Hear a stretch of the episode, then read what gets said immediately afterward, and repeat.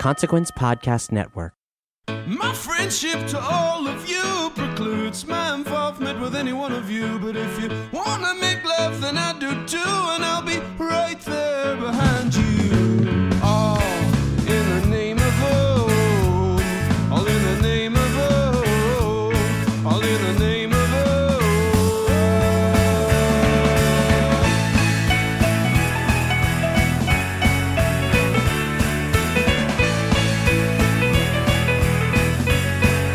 When the friendship catches fire, you can fuck on. a- Greetings, constant listeners, and welcome yet again to the Losers Club, a Stephen King podcast from Consequence of Sound. My name is Rockin' Randall Colburn, and today is part two, well, actually, part three if we count the mist, but uh, part two of our rankings of Skeleton Crew, Stephen King's 1985 short story collection. Last week, we broke down our 10 least favorite stories. Today, we're going to talk about our 10 favorite stories. How exciting is that? Who is across from me? This is Michael Myers Rothman. Ooh, I'm gonna you keep that kind of, like, nickname. wrong podcast, actually. We're going to promote the podcast for just a second. Uh, Halloweenies, a limited edition series. We're carving one pumpkin every month leading up to David Gordon Green's Halloween because they're titling it the same title as the original one, which won't be confusing in the future. Anyway, I'm here. I'm president editor in chief of Consequence of Sound and a constant contributor to the Losers Club, and I am psyched to get into the top 10. Because we're talking the good stuff. we're talking about the good stuff. We waded through the bad stuff last week. and There's I- still a little bit of bad stuff. and Here. I still got a little bad stuff on my uh, knees from wading through all that garbage. So um, Gross. And uh, this is a little bittersweet uh, saying hello to our our next panelist here. Um, panelist. I think this is the Panelist. first time on like 71 Paul Lindbergh. episodes I've used the phrase panelist. you're like Merv Griffin. Uh, it's it's Mel. I'm not even. I'm going to introduce you myself Okay. uh, because this is Mel's last time recording in studio for the for, for the foreseeable future because she is going to a writer's retreat. Is it a retreat? It's a it's a six week workshop in San Diego. That's very exciting. And then you're going to grad school. Yes. So it's not like Mel would be off the pod, but she's going to be very busy, and so we're going to give her give her a little bit of a reprieve. And you're you're stuck with us losers. But I think this is also a good time to promote your own writing, which I feel like we haven't done on this on the pod for a while. So Mel, why don't you say hello? Give people just a little bit of detail about where you're going, what you're doing, and then uh, tell them where you, they can read your stuff. All right, sure. Hello. This is Mel, uh, mirror that makes people disappear castle. and I write short spooky stories. I will probably write a novel eventually because that's just what you're supposed to do and I think something will be brewing back in my lizard brain for a while, but I'm just not ready to do that yet. So I'm going to a six-week workshop called Clarion in San Diego. It's for uh, sci-fi, fantasy, and horror writers, where you write a short story every week for six weeks. So it's very rigorous. Um, and then straight from there, I move to Iowa City, where I will be getting my MFA in fiction at the Iowa Writers Workshop. I think my thesis will be a collection of short stories. Um, if you do want to read any of my shit, you can go to melcastle.com. That's M E L K A S S E L.com. So uh, a lot of it is free to read. Some of it you might have to like purchase a magazine. So I mean, I'm not going to ask anyone to do. What's a that, good but- gateway Good gateway. into Um, your style, oh man. the signature Mel style? You just have to dive in. Well, Caffrey's always eh, said that he's a big fan of my first published story, which is called Gull, like Seagull. Nice. And that one's free to read, so you can click on that one. Um, I do have a one that's out on another podcast called Pseudopod, so you could actually listen to one of my stories. Ooh, are you reading it? Uh, no, it is narrated by this other great horror writer named John Paget. Cool. um, and it's about a spooky. It's like a Hawaiian kind of Like ghost Brady Bunch story. 2? Yeah, it's like Brady Bunch Two. and I'm thinking more like uh, I will. I mean, I, still know you I'm did last not summer. leaving the podcast. I have a really nice mic that I'm bringing with me to Iowa City, so Sweet. this will not be the last time I'm on the podcast, but it will be the last time I'm in the studio, like Randall said, for the foreseeable future, just because I won't be in Chicago. but we're sure she'll visit and we'll get her in here Oh, my family's here. yeah. and uh I'm, I'm a- I'm a little bit i'm a little bit weepy about it I'm sad. Should we take a? Swear it. S- Swear. If it isn't dead, if it ever comes back, we'll come back too.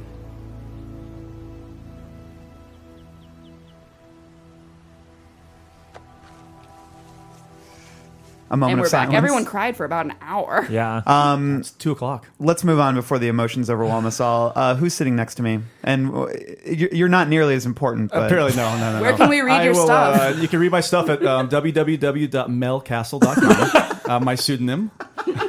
That's how we met. yeah, we really did screw Justin over here by putting him at the Well, end. Sorry, my name's Justin. uh, I'll I will. my still name's be here. Chop Liver. I'll, my name's Who Gives a Shit. you can read my stuff at www.whogivesashit.com. No, um, my name's Justin Gerber, open parentheses, milkman number three, close parentheses. I'm a senior writer at Consequence of Sound, also a co host of the Halloweenies and Michael Myers podcast. And actually, we weren't on last week, Randall, so No. we should also probably talk about the first time we encountered this crew of skeletons. I agree. When did you first encounter it? Thanks for asking, Milkman. Randall. Um, thanks. You can call me MM, MM, MM3. This is another. This is actually a short story collection I read. I want to say through Nona, and I never finished it. interesting. And this was about 15 years ago. So Your I read Nona? the first. You're like Yeah, and uh, 70 year old. I said as soon as that rat gave birth and like ate a spider, I went okay, we're You're good. like, this is hitting too close Uh, to home. yeah, too many memories. So it's been a good 15 years. I'm happy I was able to finally finish it because I do think a lot of the better stories are near the end of this Mm-hmm. collection. For some, Yeah. this is not front loaded. Well, Aside from the mist. the mist. Yeah, that's it. well, after that though, like Oh, yeah, God, well, no. well, you all talked about it last week. I don't Yeah. want We're not here to rehash. But uh, yeah, so here we are today. yeah i this was an i remember reading this early because i was very drawn to the cover i i, I got it from the library and it I, I was the original edition which i also found recently and own currently but it was the 1985 putnam edition and it's got the monkey with the symbols in the front with the creepy green eyes and goddamn i was so excited for that monkey to pop up and even as a teenager i was like that story wasn't great um, but yeah, I actually remember pretty vividly reading this book because I was on a trip with my parents doing something for my brother. I think we were like visiting my brother in college, and I was probably in maybe eighth or ninth grade. And I remember reading um, it in the back of the car during like a very long drive. And I can't read in cars anymore. I get very car sick, but um, like immediately, even if I just look at my phone. But back I can't then, read during I was very anything good moving. at it, and I would always read in the car. And uh, I read. I remember reading like uh, the raft and um, uh, Beach World and the Reach, like all of them, like in the back of my parents' car. And I remember, and I, we'll talk about it later, but it's like I just have such a vivid memory. It was like I was listening to my Discman, and I had Mighty Mighty Boss Tones. What is that record called? Yeah, that record. Well, hey, if you're feeling nostalgic for Mighty Mighty Boston's, you might want to tune in to Kyle Meredith, and you can hear that interview where they talk about their new album, their first new album of seven years.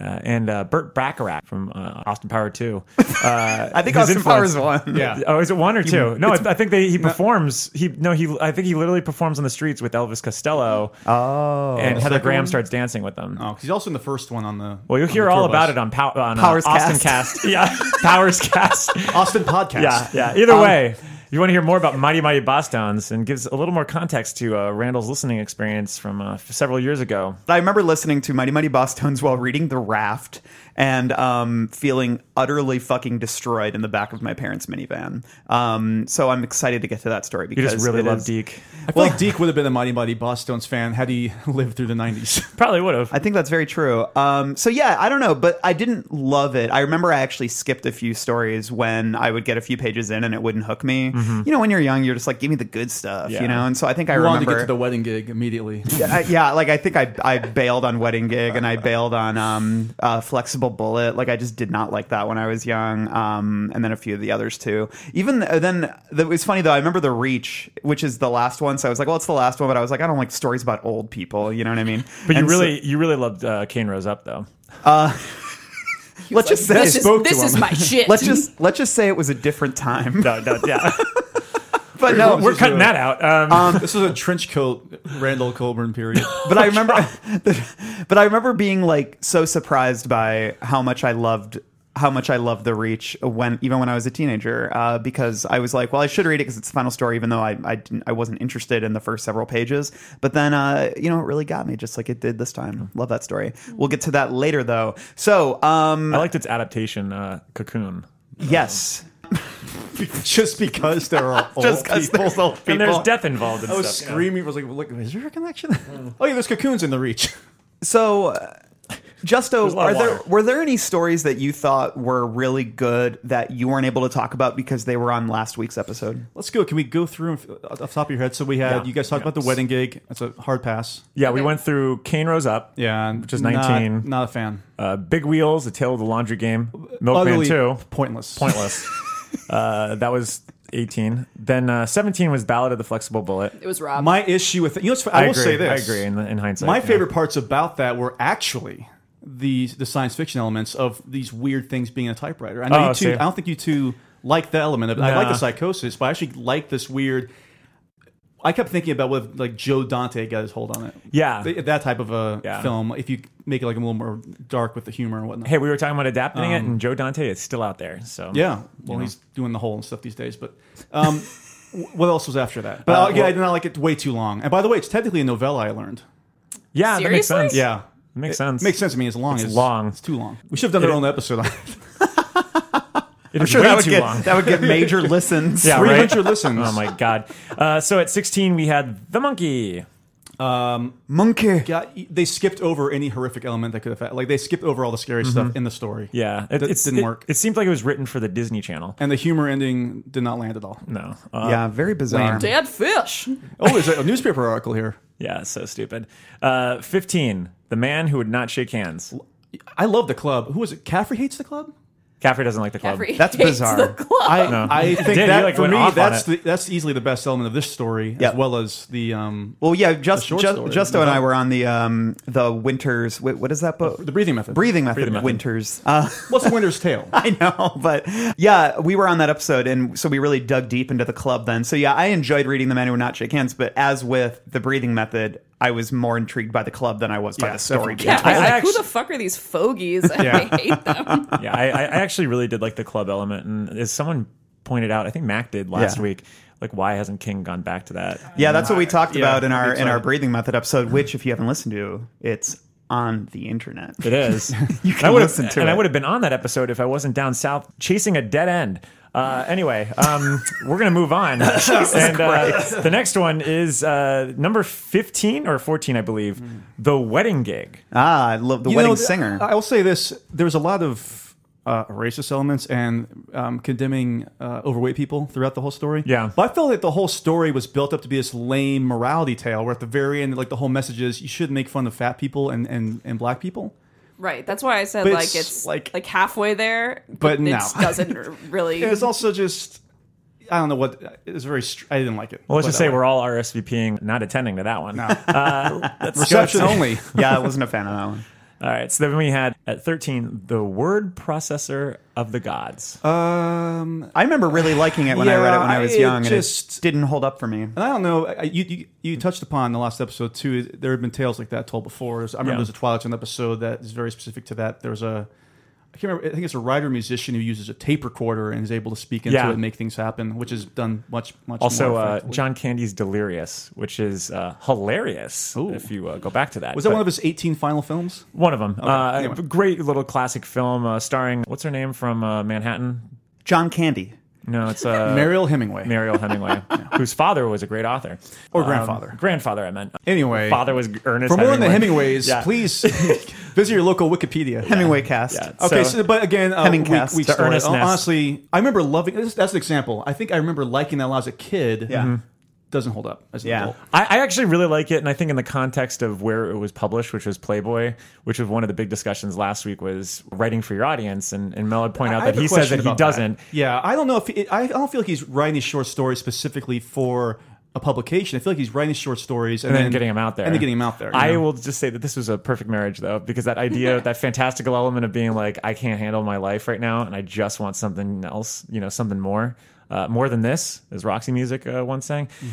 That short story is just a perfect marriage, but for for You think But Playboy. that, Makes that, sense that, that you- goes against the idea of you know, well, I, I I subscribe to Playboy for the articles or the why would you subscribe to Playboy for this type of writing? Well, because it's just, it's just another brand of escapism. is Yeah, it's Mm-hmm. what we lame, said. Mm-hmm. though. But it makes sense that you liked it when you were a kid because it is just this like perfectly simple like your Yep. family sucks. oh, It's- you got a new one. It's Oh, Yeah. I almost still- you know it's still dug it. simplistic and not and not simple. That's the difference, I think. We have Like the- we have reminds the me same of Back to reading. the Future in a way. yeah, Like You know? Mm-hmm. Oh, the end of Back to the Future, like where everything's suddenly good. yeah, or, Um, or in Guys, the original I still ending. Haven't seen it. I know. Are you serious? I know. Well, spoiler alert Well, for a we need to- forty-year-old movie. Let's uh, all right, so the, the last two that we had. Yeah. Here there be tigers. Great story. I did not dislike that one that much. I think I had it like middle of the pack. You guys Well, are you're both wrong. So It's- Yeah, you Just- had it at uh, you had it at 13. I had it at 19. It's- so it's- I really loved it. I didn't like it per se. I didn't hate it by any means. I think it's it's kind of surprising. Like I, it's the last thing you expect, and it's Yeah. a short story. And It's y- y- You're in whimsical. and out. Yes, that's a good. and there's that's a good way of not putting it. there, it's whimsical horror, which is what I liked about it. you can it be felt like whimsical and dumb. It- yeah, it felt Yeah, like sure. I mean, I think I could actually agree that I did think it was kind of dumb and but whimsical, but it was fine. It wasn't like I read it like Kane rose up. I thought, what the fuck is this? I thought it was like Roald Doll. I like Roll Doll. I thought it was good enough that I would want to do dishes instead. Um, all Oh, boy. right, so the last story that we had. Wait, what, what did I? Where did I put tigers? Oh, you had the highest one, and we talked about it at. I know, at- I- at- at you were Great trashing me. Lakes. You had it at nine. I think I called you an idiot. Oh Yeah. boy, don't appreciate it. you had you had here there be tigers over Beach World, and we're gonna get into that in a I'm little not a bit. beach. No, I'm not a Um, beachhead. Anyway, uh, Love last Beachhead. one, last one at eleven. Uncle Otto's truck. Beep beep. Um, well, I think I had that uh, kind of middle of the road. had too. a I thought 10. That was pretty good. had a I think 10. I think for me that's when the stories get good. I do think this is like a, a half of this collection is good, and the other half is kind of either I'll pass or outright awful. Fine story, but come on, King. Enough with the cars That's what already. that's what Caffrey was saying, and I was agreeing. I, to be I- fair, back then wasn't this just the second car story? technically, trucks. Or actually, wasn't that the first? Wasn't that actually written before Christine? It was well. It was published originally in uh, 1983 October. So that's like the same year, I It was, think, right- right? it was around the same time. Oh, yeah. okay, well- so, Well, he he was, was also gearing up for Maximum Overdrive around this time. so he was loving cars. But who know when he actually wrote it though? Like that could have been He could have sitting been around. Yeah, That's yeah. I think he wrote it the day before the book was due, and he was scribbling it on some post-its. I like Uncle Otto's truck. Yeah. uh, It's, I- I, I think it's disgusting. Getting I like it. closer. No, it's it's it's definitely not that bad. It's it's fine. Where did I have it? Uh, let's see. what you 19. had it. yeah. Right. Oops. No, you had it Number at. eight. Uh, Randall had it at eight. So you so Yeah. you liked it more than Here There Be Tigers, which Well, you just yeah. were praising. Well, Beach World, on the other hand, can, Beach World, uh, not, not not very high. can go stick its head in the sand. well, we'll get to that soon enough. So I guess we're going to go into the. Well, let's 10. let's just. I think it's fun though to just frame it for context just how famous. You guys talked about this last week, but I think just to reiterate just how famous Stephen King was when this this book is, came this out. is like Pete King. like he, he like the year this came out he was on the cover of um, time magazine like uh, in the fall of that year and he also had you know silver bullet had just come out there was a bunch of other movies happening he was gearing up for maximum overdrive he's going to direct his own movie it was a very big deal and um, obviously all these you know all the other books had come out and richard bachman was in the news he had been outed as richard bachman as well and he was just snorting just cocaine like to no end You could afford it, you Mm-hmm. know? and uh, yeah, and so I think it's just interesting to frame these stories within, even if some of them were written earlier, just within the realm of success. And I kind of loved what you guys were saying last week about. I think Mike, you compared it to uh, like a, a music label being like, you got to put out a Christmas album Yeah. or something. Yeah. It does feel like maybe he was urged to publish a short story collection, and that some of these were just kind of like. Uh, you know, s- scrap writings that he just kind of, you know, pulled out of the drawer and threw in to pad the page count. It's kind of crazy because out of all his short story collections, and maybe this just speaks to the idea that he was popular, and that's how most of these awards go. But he, this book actually won the Locus Award, Yeah. in 1986, which is like an annual literary award that they basically honor like science fiction and fantasy um, by the Locus magazine. So, uh, Well, I think it's- it's but a lo- con- a lot of his other books had been nominated for that and didn't win. Like different Yeah. seasons didn't win. This is his Leonardo DiCaprio Oscar. okay, we're moving on from that. disagree. I disagree. His We're, we're Scorsese moving on from that. Oscar. This is more like Denzel Washington winning for Training Yeah, Day. yeah, when he I didn't agree win with for that. the Hurricane. But you know? I, I also think we were talking about how there are a lot of monsters in this book, and Yeah. Hmm. it feels like it's a Christmas album, but more like a Halloween album. They were like, "Give us the Yeah. scary Yeah. stuff." yeah. like, Although I, I, I guess like for me, talking about the themes though, like I, I, there's definitely when I think about the unifying, the things that unify a lot of these stories, definitely there's the whole idea of like creatures and and it's it's it's very dark. Like I love the how we were comparing sort of, or you guys were comparing the apocalyptic aspects of Night Shift, the way that a lot of those stories had like a grander feel, and here it's um like it felt like the world was in peril, and here it feels much more isolated and individual. Yeah. Like the the horrors are being inflicted upon small town. small towns and small and just like or small they're groups of people. in your paranoid mind. Yeah. yeah, That's- and and I like that, and I think it's neat. I think death, like just the concept of death and of facing death. um, approaching death and knowing it's coming is is a theme that I was seeing in a lot of these stories, especially like the raft, the reach, um, beach Mist. world, the mist, um, and I think that's a really interesting theme to pull out, and also just how death can be eh, intensely cruel and meaningless, but also how it, you know, but then on the other hand, you look at the reach or something, there is all this, um, it can be beautiful and it can be lovely and it can be your own choice. Well, I think I found that there were some to, to take from the Talisman, some twinners, and that's. I think there are a lot of books that you could look at, or a lot of stories that you could look at that kind of attach themselves to another short story in the same Yeah. Mm-hmm. collection. I, and there's a couple coming up. I'll discuss. yeah. Yeah, well, th- it seems like a lot of it. I mean, when he created the David Drayton character with the mist, Yeah. and it, you know, obviously the mist kicks off this book. Mm. A lot of the sort of inner fears or anxieties that David has about his own success versus a small town atmosphere, and having that sort of conviction and or the lack of, seems to be something that infiltrates a lot of these stories. Too. Yeah. you know, is like who's going to believe me? Yeah. you know, and and and I wonder, based on the stuff that we were just discussing with him, just being this like coke rattled Yeah. writer. I, you know, you have to wonder, like, uh, you know, where was his head at at this Yeah. point? You know, uh, basement he- jacks, but It reminds me. of- Wow. Thanks, Mike. Um, I just kept listening to Dream Police the whole time I was reading, Oh. like the Ballad of the Flexible Bullet. Um, Yeah. So yeah, I think I think Coke definitely has something. Well, to do with music making too, me like- paranoid. but we didn't. We never touched on the. There is one actual through line through a couple stories, which is the "Do you love?" Yes. Yeah. I was Well, actually about to bring that up. I think and aren't all those can be covered in this, this I section? one. believe so. yeah, there wasn't one last week that was covered. So do you think as a narrative device or um, a motif, it works? Does it, does it resonate with you? I liked it a lot Mm-hmm. actually, especially because all three stories are so different from one another, Yeah. What do you guys think? Well, and, and it means something different too. there not aren't. just the They, story. it isn't in enough of them for me to be like, what a successful unifying theme. Sure. I guess it speaks to Mike what Mike said about padding out the page count, or what you said about padding out the page count. But uh, where it does appear, it seems like it's not unified in the sense of it doesn't mean the same thing for every story that Yeah. it's in. Yeah. Like it's totally subverted in comparison when you look at the different stories that it is in, which Yeah. is, I think is very interesting and Yeah. cool. Because I, don't- remember about a month ago when we were starting to promote this, these episodes, I, I went on Facebook and I just wrote, Mm-hmm. "Do you love?" Got and a that's lot of all I wrote, response. and we got a lot of different responses. Actually, it's from this. And like, no, actually, it's from this. And like, no, it's actually from these three. So that Yeah, was and interesting I to see. think that it it resonates. It definitely hit a note with me when I was young. Rereading it, I don't think it it um, dovetails with the story. I, well, maybe not dovetails is the right word. That I, I'm not sure it works narratively for me, um, but thematically, I find it interesting for the reasons you said, Justin. But also, I guess like when I look at this book as about uh, finding meaning in death or how death can be so meaningless. I guess for me, the do you love is a question of meaning. And it's like, do you love? Do you care? Do you have a reason? Um, does my death matter? Does the thing killing me? Is is it also like concerned with its own mortality? I mean, I, I mean, a question like, do you love for me is is a question of do you feel and do are you um what's the word I'm looking for like are you uh, sentient Mm-hmm. like you know what I mean and I guess like I, I I think a lot about the kid in the raft um asking the oil slick that Mm-hmm. like are you actually a thing that cares like that has like emotion that has That's- feeling interesting because I feel like I took it as this seductive question, Okay. right? That the oil slick is asking or that Nona is asking. Oh, Yeah. yeah and to yeah. me, it was more of this very malicious, insidious appeal to that part of ourselves Yeah. that can be twisted by something evil. that's really and interesting I think in the reach, it was almost it seemed like an accusation.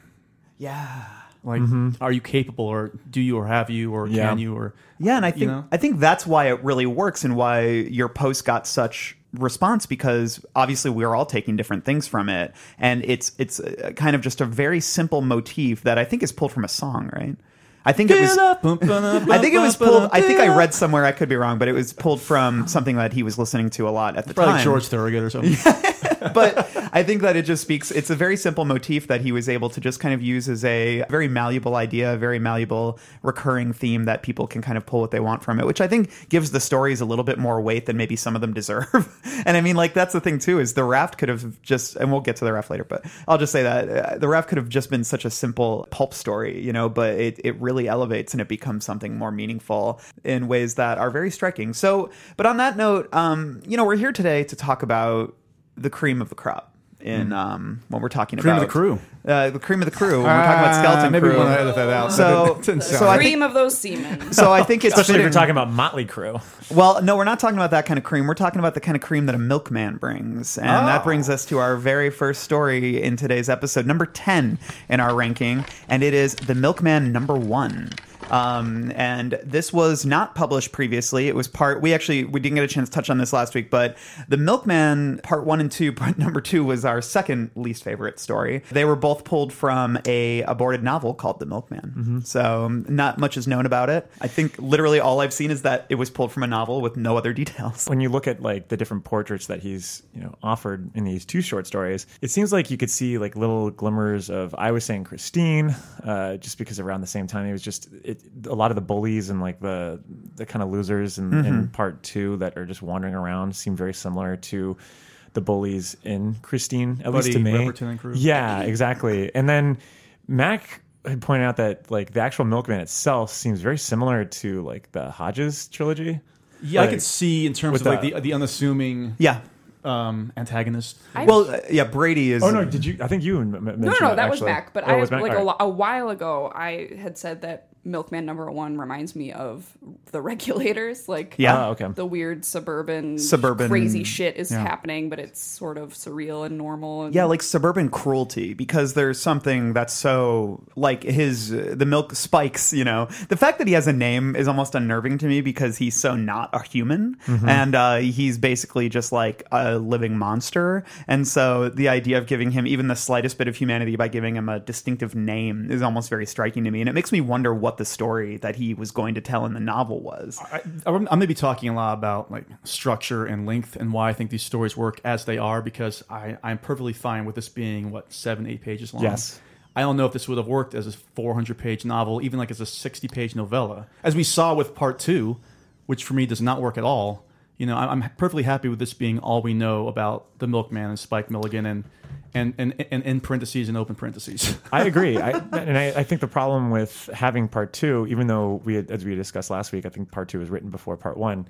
Um, It was actually published. it was. It just seems interesting that like, you know, you read this one and it's so impressionistic, and I've used that word a lot in the last episode too, to describe some of his other works, especially like Cain Rose Up. But what I like about this one is that yeah, you don't get a lot. You just get little touches of like what he's going to do. Mm-hmm. You don't find out what those consequences are going to be. It's like almost like watching a teaser trailer, and that's all I Yeah. need, Yeah. You know, But does that warrant being included in this book?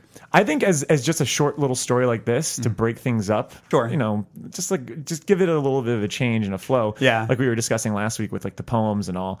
I think it does. I think Yeah. it, I think it's fine if it was just this and they called it the Milkman. Yeah. I would have been fine. I don't need this long, drawn out like morning deliveries, Milkman number one. Like he's you know like Elliot Smith over here with his like fucking song titles. The, s- the but I just- second the second milkman was it's so bad. it's awful. Well, and it's just so different. Yeah. from this one they don't go together at all. Like I think when I was young, I was excited that I was going to get more of the milkman, you know. Like, and then I'm like, Yeah. who the fuck are these guys? But then they also weld in like we didn't really. I mean, went into it obviously last week, but then you have like these unnecessary story parts, like this the gaping hole on the back with it. Has Oh, I to like do the with the, hole in the water. no, it's cool, but it's was like, what does bizarre this have enough. to do with the fucking story? Like, it just, I don't know. It's both milkmans are my lowest rated ones uh, this is number 17 for me i think i actually Hmm. was. liken it to tiger i think it's like a stupid gimmick that doesn't entrance me like Sure. his whole uh, put a spider in the milk can and this one's filled with deadly cyanide gas and like Yeah. yeah, i guess if you enjoy that gimmick it can be an enjoyable story but for me i was like whatever forgettable what you mentioned earlier, I think is what I actually liked about it is you said it's kind of the suburban angle is interesting right right off the bat, right?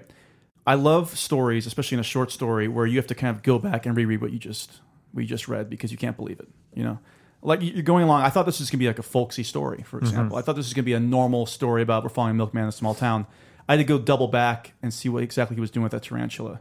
And then by the time you figure out exactly what's going on, the story's over with. And that's why I think once again this works as like a short reprieve in between. What's right before this, Randall? By the way, Uncle Otto's truck. which is a little bit longer, you know. Mm-hmm. And then of course it sets the table for the brilliance of of, Milk Two. Two.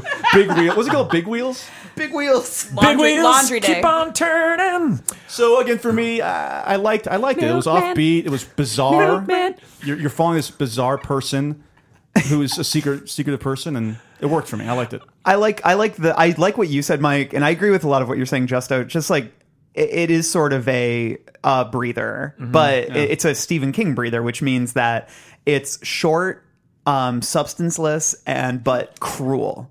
Like and, Yeah. and like it, it gives you sort of the dopamine rush of evil and cruelty without having any story. And that's a big part of this book. It's Yeah. just how merciless and cruel everything is. Is it cruel because it's presented as so normal? Well, Like that's the fact why that it's he cruel. says that you know Yeah. the day that he could deliver a spider was like a great day for a spike, and it seems like no one in this town Caught on. is like either they are just getting this spider and thinking it's milk. Like I don't want to dissect it too much because I do agree that like the impression is the most important thing. You don't want to dig too deep and be like, do they Yeah. know there's a spider? yeah.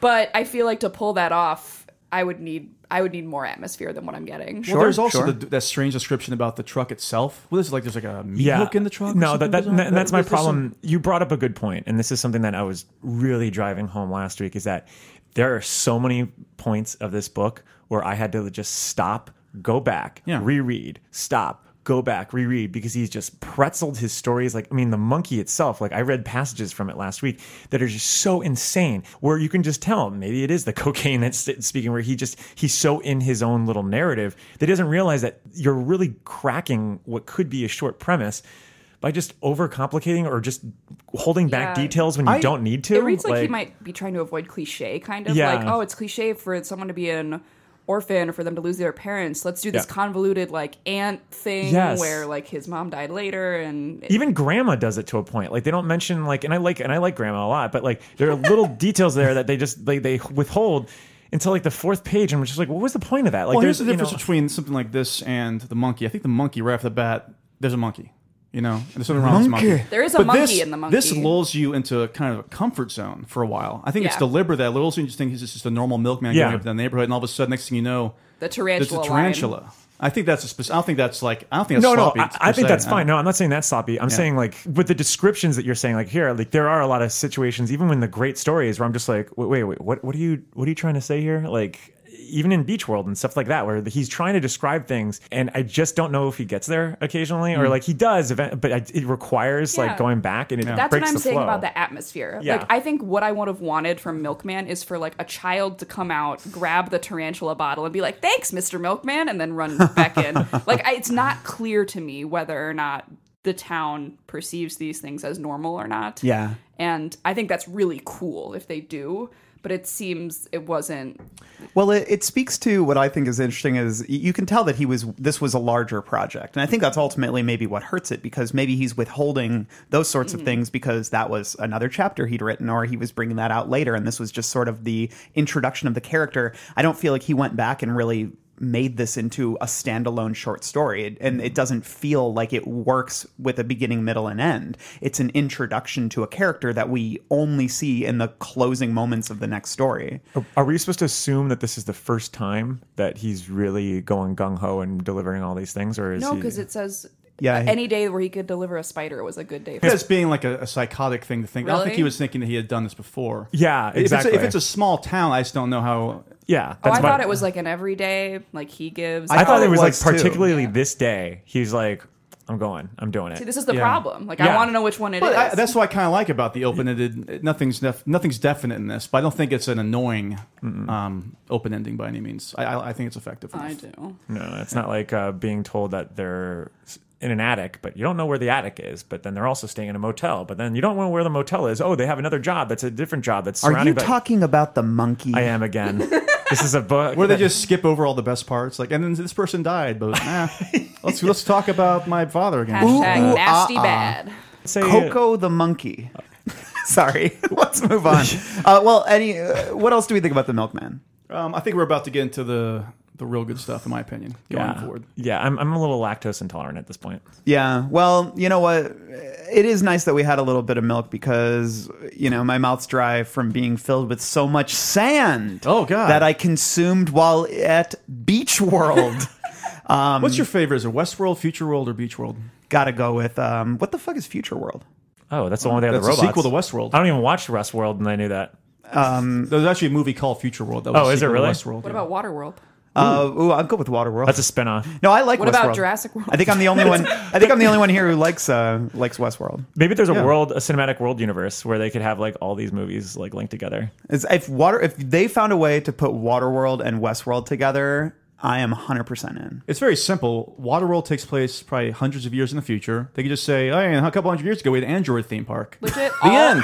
All I buy I it. wanted from this season of Westworld, and they, I guess they did it with the other world that they were exposed to, but I wanted it to go even crazier. Like I wanted the first season to end with a dinosaur like coming into Yeah. the Westworld or like a Biting off Anthony dragon. Hopkins' head. Well, I think that if we if we stick around for the end of season two of Westworld, we're going to meet Beach World, which is where this story takes place. Number nine. No, I'm just kidding. It doesn't take place there, but it does take place on another planet. And I guess like if if there's a, a connective tissue between my thoughts on Beach World and Milkman is that it feels like a smaller part of a bigger idea. I like this story to a degree. I prefer here here be tigers. I, no, I loved on last week's episode when HBT. Dan kept saying here be tigers, which just made me laugh. it was so good. But no, um, I I Oh Long li- John Silver talking. I, I, I, I like the I like the whimsical nature of. I mean, I agree with you on Here There Be Tigers. Uh, just to say that I know it's not great, but I just enjoy the hell out of it. Whereas like Beach World, I like to a degree, but I found it a little bit annoying in terms of like King sort of um, half-ass introduces these sci-fi concepts, these sci-fi languages, like people speaking another language, using Oh You a should phrase. never write space pigeon. I know Like, it's so bad. And like phrases like drone head and then grok, like oh I grok that or something, and he only uses it once. And it's like, what are you doing? Like don't don't introduce like sci-fi lingo if you're not gonna like cre- really create that world. See, I I agree with you on the little bits and pieces there. I disagree in the sense that I, I actually thought this was really good as a capsule sort of story. it Yeah, sure, reminded I me a agree. lot of like the Twilight Zone, which Yeah. a lot of these stories do. I mean, obviously, I mean, this was published in Weird Tales, which was you know it's like a fantasy horror fiction pulp magazine. or whatever. So, and it's 1984 per- is in, what, like a year 1984 before this came out, I guess? Yeah, yeah, and so then- yeah, like, let's- it's let's bring- perfect. it's perfect in the sense that like for that because it, it really is just like a setup. Like it reminded me a lot of like uh, God, we referenced the episode I think last week actually. It was the Twilight Zone where they land on the the planet or they Oh, think yep, it's the they planet. think Shot an arrow into the air. Dish, yeah, and it the reminded sky. me of that a little bit, except that they actually did land on the real planet. And Well, there let's- is a mon- yeah, yeah. we'll talk about that. In Let's a second. break down the plot. So Shapiro and Rand are two spacemen. Spec- uh, They're Specimen. Martians or something. but Chemin. No, Specimen. they're uh, well, they're they're they're feds. Like that's what they're called because when they meet up with the trader later, Mm-hmm. and basically they crash land onto this planet, and it is a beach planet, and there's no Which water in means just sight. sand. Yeah, it's just sand, and it's these big rolling dunes, and like the oil slick in the raft, and I feel like other thing, other things. That's like I feel like that's another. Uh, theme in this is being like mesmerized by some kind of darkness. That's one. Of the, Um, that's, one of, the- that's one of the twinners I have here. Actually. Yeah, It's this yeah, story yeah. And a couple other stories. actually. Yeah, and so basically, Rand becomes um, very taken with staring off at the sand while Shapiro di- dives back into the uh, spaceship and is trying to put together the beacon so they can be found. And then, in a very surprising twist, a traitor spaceship comes down with all these droids. Again, another example of like I feel like. King watched Star Wars and he's like, I'm gonna, ma- I'm gonna make a D2R2. My It own did, it did make me think C3PO. of Solo a lot, actually. While Yeah. reading this, Ooh. so. And so, yeah, that was. Uh, Hasna said this What was if it huge was Han influence. Solo who like was the the guy who landed? He just writes him into the story. yeah. it, was, it was originally called Solo: A Beach World Story. Yeah, halfway through, it's just like, uh, hey, kid, what's that ship over there? It's like, what's your name? I'm Han Solo, Captain of the Millennium Falcon. You're like, wait, And what? Atlantis, I guess, hey, the Millennium Falcon's still mine. Um, Yeah. But Randall, Chewie, you we got to mentioned- get off this In planet. addition to that twist, there's also one more twist. What? A, oh, the that the planet is alive. This is- That is Sand what is and alive! That is why I actually do enjoy the Yeah. story. They, they pull off two twists in a short period of time. Mm-hmm. You think first of all it's just going to be this kind of shipwrecked story set Yeah. in space, and then you think when the the traders come, it's a mirage. At least I did. I didn't think it was real. I did too. And then The it is rescue? real. The rescue people. I thought Okay. that that was just uh, imagination. And then it is real. Mm-hmm. And you just think that the other guy's crazy and that the sand's not alive. And then the sand is alive and then it's over. It's just like a pulpy, good short story. Yeah, for me. I like yeah. it. Although it, it, it does play into the thing that I love to bring up, where it's like the minute it's inferred, it's got to be real because King does that. Yeah. Although he's done that so many times in this book that you do start wondering, like, well, is the insanity playing? Because I, I agree. I, I, I actually thought the ship was a mirage. Also, I, I thought that definitely they- didn't think they were getting out of there. Yeah, Like, I I, was didn't either. very surprised Yeah. that they escaped. Exactly. So Yeah. there's something I don't know. It really again it goes back to the structure of it. This works. I think for me, Randall, this actually does work as a A to Z story. I don't think that this is open ended or Sure. that I thi- starts in the middle or anything like that. I do. I agree with you in that the sense that I think the story is well told. It's the world feels half-assed. I, I feel like you can write a sci-fi story of this length where you feel like, wow, this person really thought of a language, and the short glimpse of it that I get, Oh is, yeah, I mean is cool and everything, and I don't think it succeeds. the language. I- I- It just didn't affect the story for me though. Really. I didn't, didn't. I no. mean, if it was if it was ongoing throughout, and they just kept throwing in like just pulling letters from the alphabet as I as I scratched the door for some reason. As I pull letters from as I, as I speak of words, I just like to. But in Ooh, general, I like. I like why. in general, King's sci-fi lingo and presentation, it never works for me. Like, Yeah. the whole new dollars, the whole like. um, oh, from was it Running Man? Yeah, from Yeah, Running that's Man. all crap. Even in the genre, like my least favorite parts of the genre, I- like yeah. this is what the future is Yeah, like. yeah. Um, Yeah. No, I agree wholeheartedly. I think it's just that it, if if it were just maybe the grok and stuff like that, I'd be fine. But it's bringing all these droids out and the way the ship works, and it's like and just all those of weren't and the then droids you were looking for. the comp like comp source or whatever, like just all this like bullshit. Don't you that- think that, uh, speaking of uh, properties that were probably influenced by that, don't you think that uh, the Mummy from the '90s was influenced by this when the sand comes Yeah. to life? Ah, That's, the uh, mummy. There are a lot of uh, there are a lot of uh, '90s and early aughts films that we're pulling from this, uh, and I'm going to get to those in a little nice. bit. But I, what I here- here's the thing I love about science fiction is that I don't need the specifics to always work out. Yeah. I just need the for lack of a better word, the MacGuffin or some sort of thing.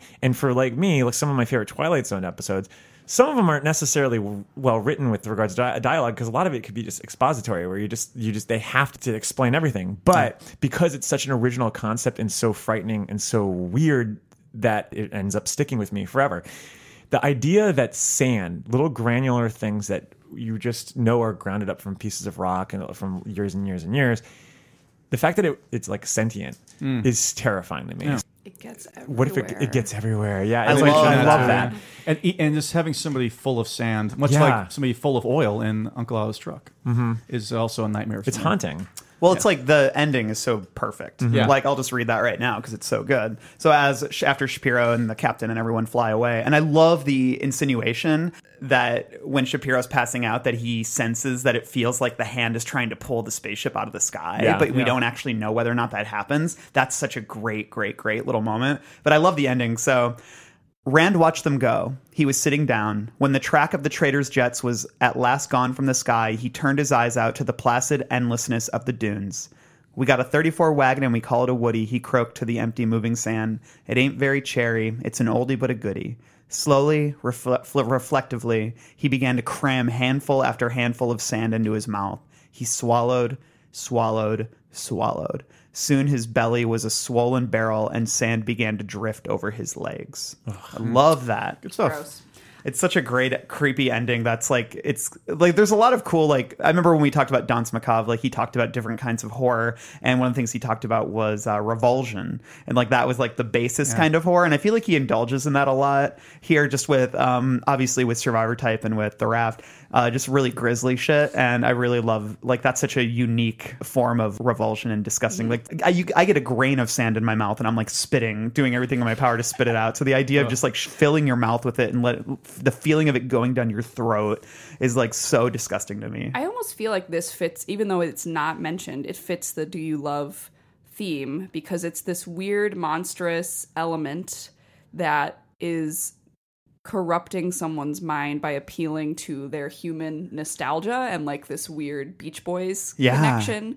And it's hypnotizing when you look at it, and it brings to mind these human emotions, and Yeah. it kind of just turns all that against you. Yeah. Um, is the raft one of your twinner stories that you're maybe going to talk Well, about? yeah, But- a little bit, yeah, but in a different way. I think that goes to what is the opposite? I've always thought about it. what is the opposite of claustrophobia.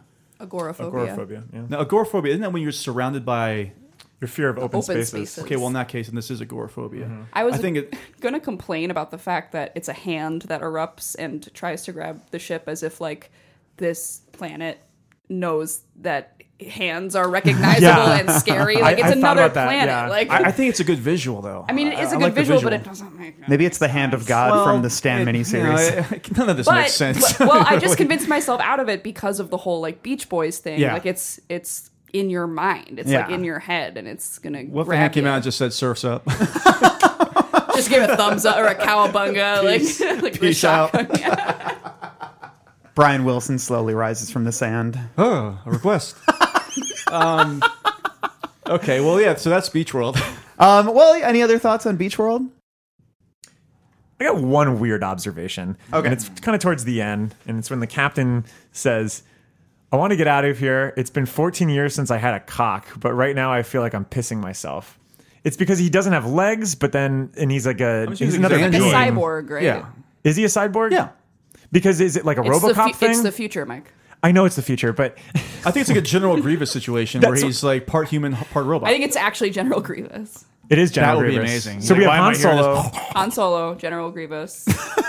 they have to team up for this rescue Who's mission. Paul? 'Cause What's he- Paul Bettany's character like? Chin Lung Ping or something like that. What's Well, his name? I- in my the- husband. Solo? Oh. He's great in it, but uh, Never saw. it. very good. Just kidding. Very good Jennifer mind Connelly, advice. I would never do that.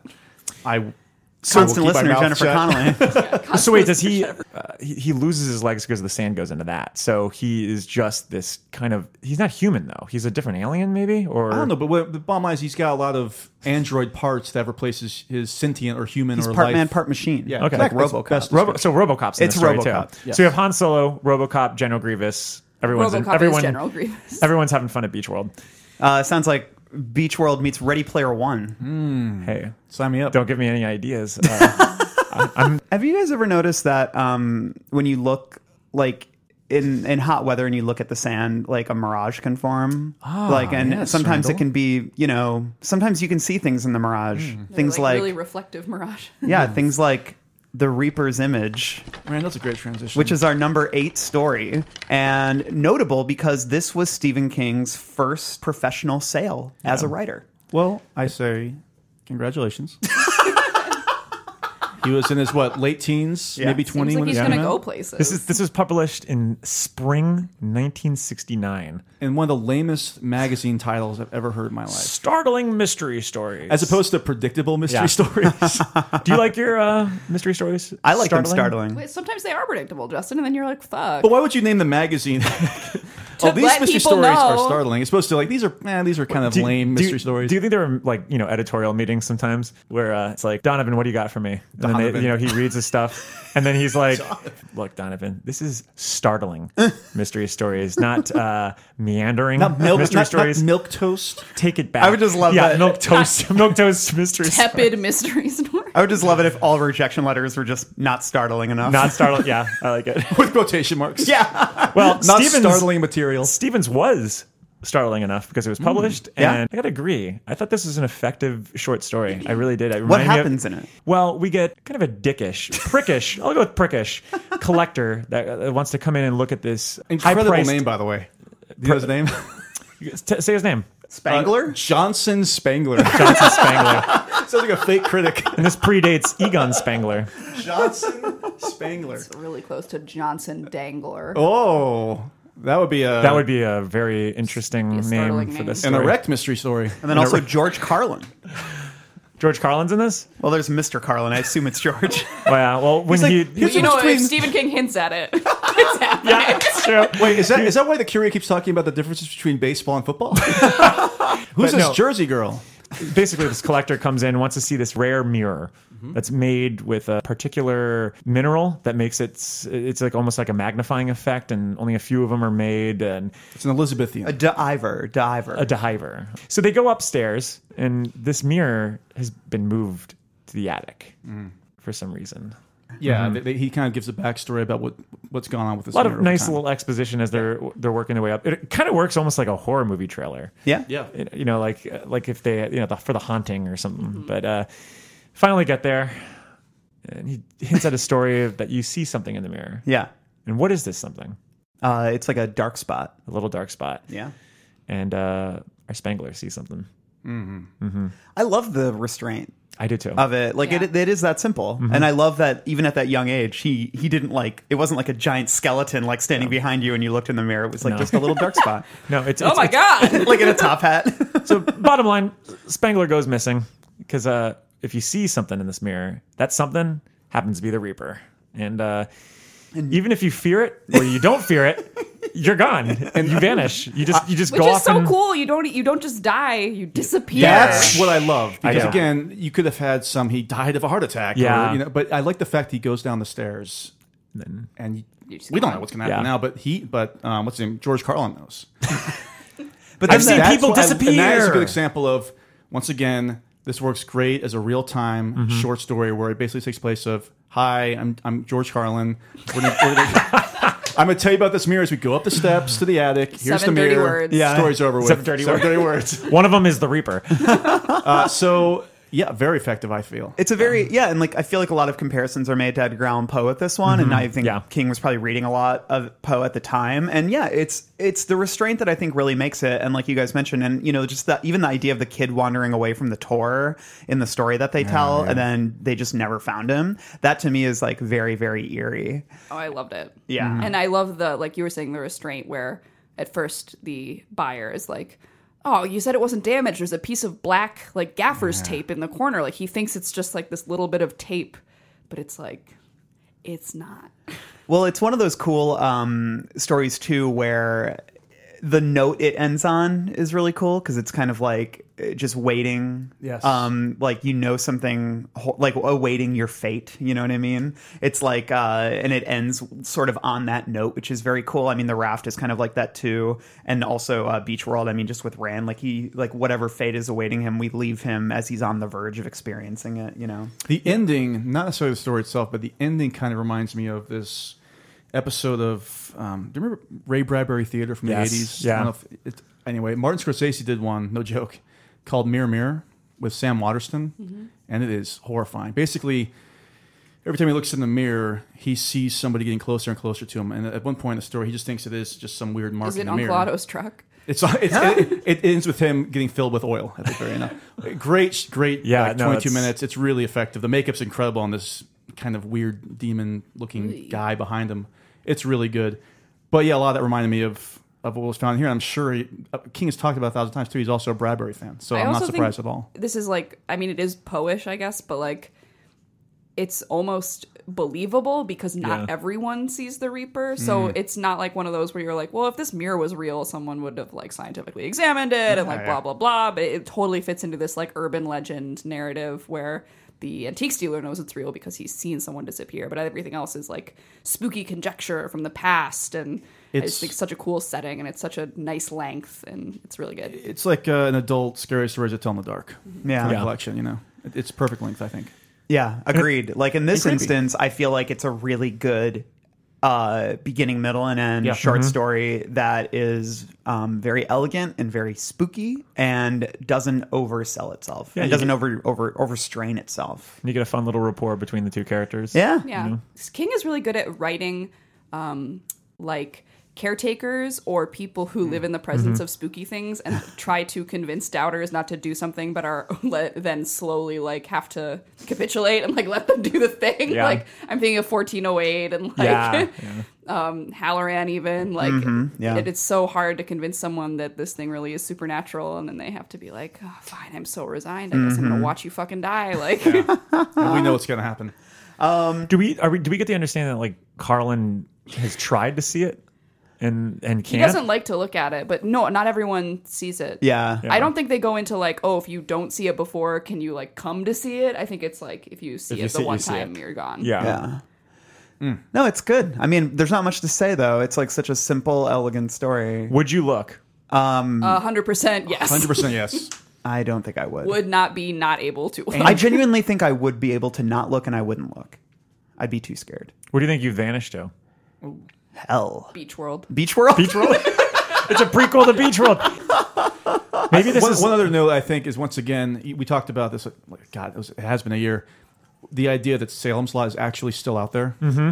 you know, Yeah. and to think that this mirror is still up in an attic somewhere Yeah. too, Yeah. is, is a creepy. Uh, To harp on my like newly found seduction theme, there's a lot of like that in this book, and this is one of those things where it's like, would you look in the mirror? Like this weird, creepy object is seducing you. The sand is seducing you. The raft and Yeah. the oil slick is seducing you.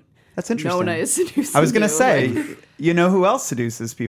Hello, this is Jason, co host of the All 80s Movies Podcast, with a message from Factor Meals. Warmer, sunnier days are calling. Fuel up for them with Factor's no prep, no mess meals. Meet your wellness goals in time for summer thanks to the menu of chef crafted meals with options like Calorie Smart, Protein Plus, and Keto. Factor's fresh, never frozen meals are dietitian approved and ready to eat in just two minutes. So no matter how busy you are, you will always have time to enjoy nutritious, great tasting meals. With 35 different meals and more than 60 add ons to choose from every week, you will always have new flavors to explore. Treat yourself to restaurant quality meals that feature premium ingredients like filet mignon, shrimp, and blackened salmon. Head to factormeals.com slash 80smovies50 and use code 80smovies50 to get 50% off your first box plus 20% off your next month. That's code 80smovies50 at factormeals.com slash 80smovies50 to get 50% off your first box plus 20% off your next month while your subscription is active. Well, that? Nona. Hmm. Our number seven story.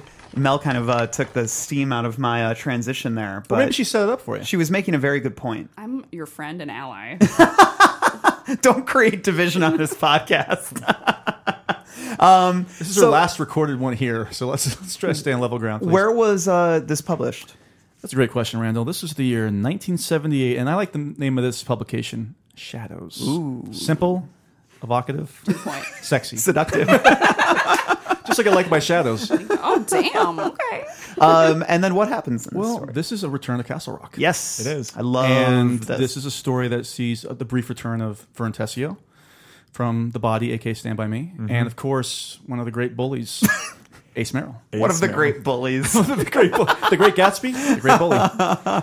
Ace Merrill is one of my all-time favorite characters in literature, and Great. he's only mentioned here, but He's a jerk. I here. still love him. Uh, but no, I think this. Yeah, so basically, it tells the story of uh, he's unnamed, right? Just kind of like a hitchhiker. Um, Unnamed, yeah. And he meets this woman in a diner who he's very smitten with, and she basically encourages him to kill a bunch of innocent people. And then they go to a graveyard, and she turns into a giant rat.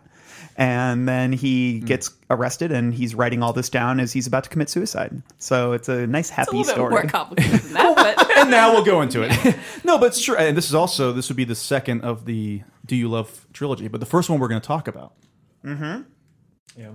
And in this instance, the Do You Love is coming from Nona, Mm-hmm. correct? To to him. well, and, and I think in his kind of just like mind, and she's influencing him, and he So is hear- Nona- he hears it in his in his own head as Is well. Nona Oh, oh, real, yeah. or is she in his head? Well, She's- that's a good question. Well, she's Yeah. obviously not alive, but I believe, I think that she is a, a ghost that somehow worked its way. Do other into- people acknowledge her though? Yeah, like in the diner and Yeah, exactly. Yeah, yeah. But she's not. She was never actually Yeah, Uh, but alive. he could just be imagining that too. That's also possible. Again, because we've got an unreliable narrator here too. Yeah, It's told that's what I first love person, about it. Which is also a good When way it's of told- Yeah, doing they it. let her in the car. The hitchhiker or the driver see her and let her in because she's Yeah, but pretty. we have an unreliable narrator. Yeah. no, but he can't hitch a ride without Well, her. maybe maybe he was able to though. Hey, maybe he's a good-looking maybe guy. he batted his eyes. I don't know what's going on. Yeah. I think people can see her. It- but that's a good thing. But we don't know. But I like that. It's very I, possible. thi- I think I think they can. Well, let's just Mel's- say Mel's- Mel's- let, us just say that the the evidence is on your side, Mel. But it's Yeah. important to have You opposing guys voices. should believe women. oh no! Oh, no. is this a moment? Are we having a moment? I, I think you have to ask the, yourselves like if she is real w- how does that change the story and if she isn't how does that also change the story because i mean I mean, there was Literally never been talks to the driver of the car. i know i know Unreliable like narrator. she can be a ghost. I'm totally yeah, on I'm board sorry. with yeah, that. but what I'm Like, saying is, she, she wasn't actually a, a living woman. She was a spirit of some kind. That's what I was. I yeah, think we actually totally. do agree, That's Mel. fine, yeah. but like she's present. yeah, no, she is. But but he's also but what crazy. if she wasn't? Wait, what if she was never there? What if the trucker was never there? No, well no, they, no. they, they mentioned at the end that everyone that was a witness says that there was just only him there so Boom. No, I mean I mean, that's a that's a big. Yeah. I mean, S- S- King isn't very overcomplicated with those type of details. If he's saying that, it means he, he's trying to infer that like this, he really is lost his mind. I mean, the fact that like it ends with him saying like that I definitely saw her, and it was. I mean, this is what he says at the end. for that. I think this also stems from we, we get a good glimpse of his childhood growing up and major incidents that really disturbed him. For instance, for me, there's a lot of great moments in the short story, but for me, him going down, I think it's to the basement, I, t- I alluded to earlier, and watching the rat, Yeah. and as the rat is giving birth, scoop up the, the spider that's crossing by Yeah. is such an, a disgusting, grotesque image that just that haunts me, much like the unnamed narrator. It's the miracle of life, Justin. Yeah, but there's You that know, weird. I always think about friends of mine giving birth and just eating passing cats as they walk by. hey, that's what uh you know in Alf's world, that's what they would do. hey, Willie. Willie, um, It's our uh, second Alf reference. Hey, Nona. I, I think it's interesting with like the spider Yeah. Mm-hmm. rat imagery, and I kind of wanted to know what everyone's thoughts on that was. Is was is the spider the unnamed narrator? That's what I'm- And then the rat is Nona. or it's a, it's a strange image that in a metaphor I, I wasn't able to really. There's a kind lot of- happening here. I the think whole- also. Yeah, go Mm-hmm. ahead, Mel. the whole rat thing Yeah. is like the primal underbelly of man's nature, right? Rats are known for being these like dirty, violent, festering creatures, and he gets a glimpse of that when he's younger. And Nona then feeds into those impulses, those darker primal impulses that he has that have been cultivated by people who have treated him like a rat for his whole life. And that's why he recalls the emasculation Mm-hmm. at the hands of Ace when he beats the shit out of him because he's talking to his girlfriend. So there's a lot of that going on too. there are a lot of like really cool nuggets of truth that King laces in here that speak like a lot of universal truths that he laces throughout this story that I really was finding myself underlining. And had I had an AIM account still, I would probably use that as my away message. But, um, but uh, no, the, the thing that I really think is interesting is this idea that we tend to wrap our identity around those that we love. And, and I feel like that's a commentary that King is also making here, especially with including the Ace Merrill storyline Mm-hmm. and how he, the way he treats women and the way he basically almost acts as if it's it's his own pro- property. And Mm-hmm. I, I mean, I think there's just a lot of commentary in that respect going on here. And maybe I'm just going off on a fucking No, I, I tangent, think but- there's a lot you can glean from the story. I, I, something else I want to touch on is he really does capture. He, he's done a lot of stories about the winter, whether it's before this or after this, and I think he does capture winter specifically in Castle Rock really well here because a lot of this did remind me of the winter time in the Dead Zone, for instance. Yeah. when, during the whole um, the Frank Dodd story and everything else. Uh, just the unrelenting cold, the darkness on the street, the sleet on the streets, and you know, obviously we live in Chicago, so we've experienced this too.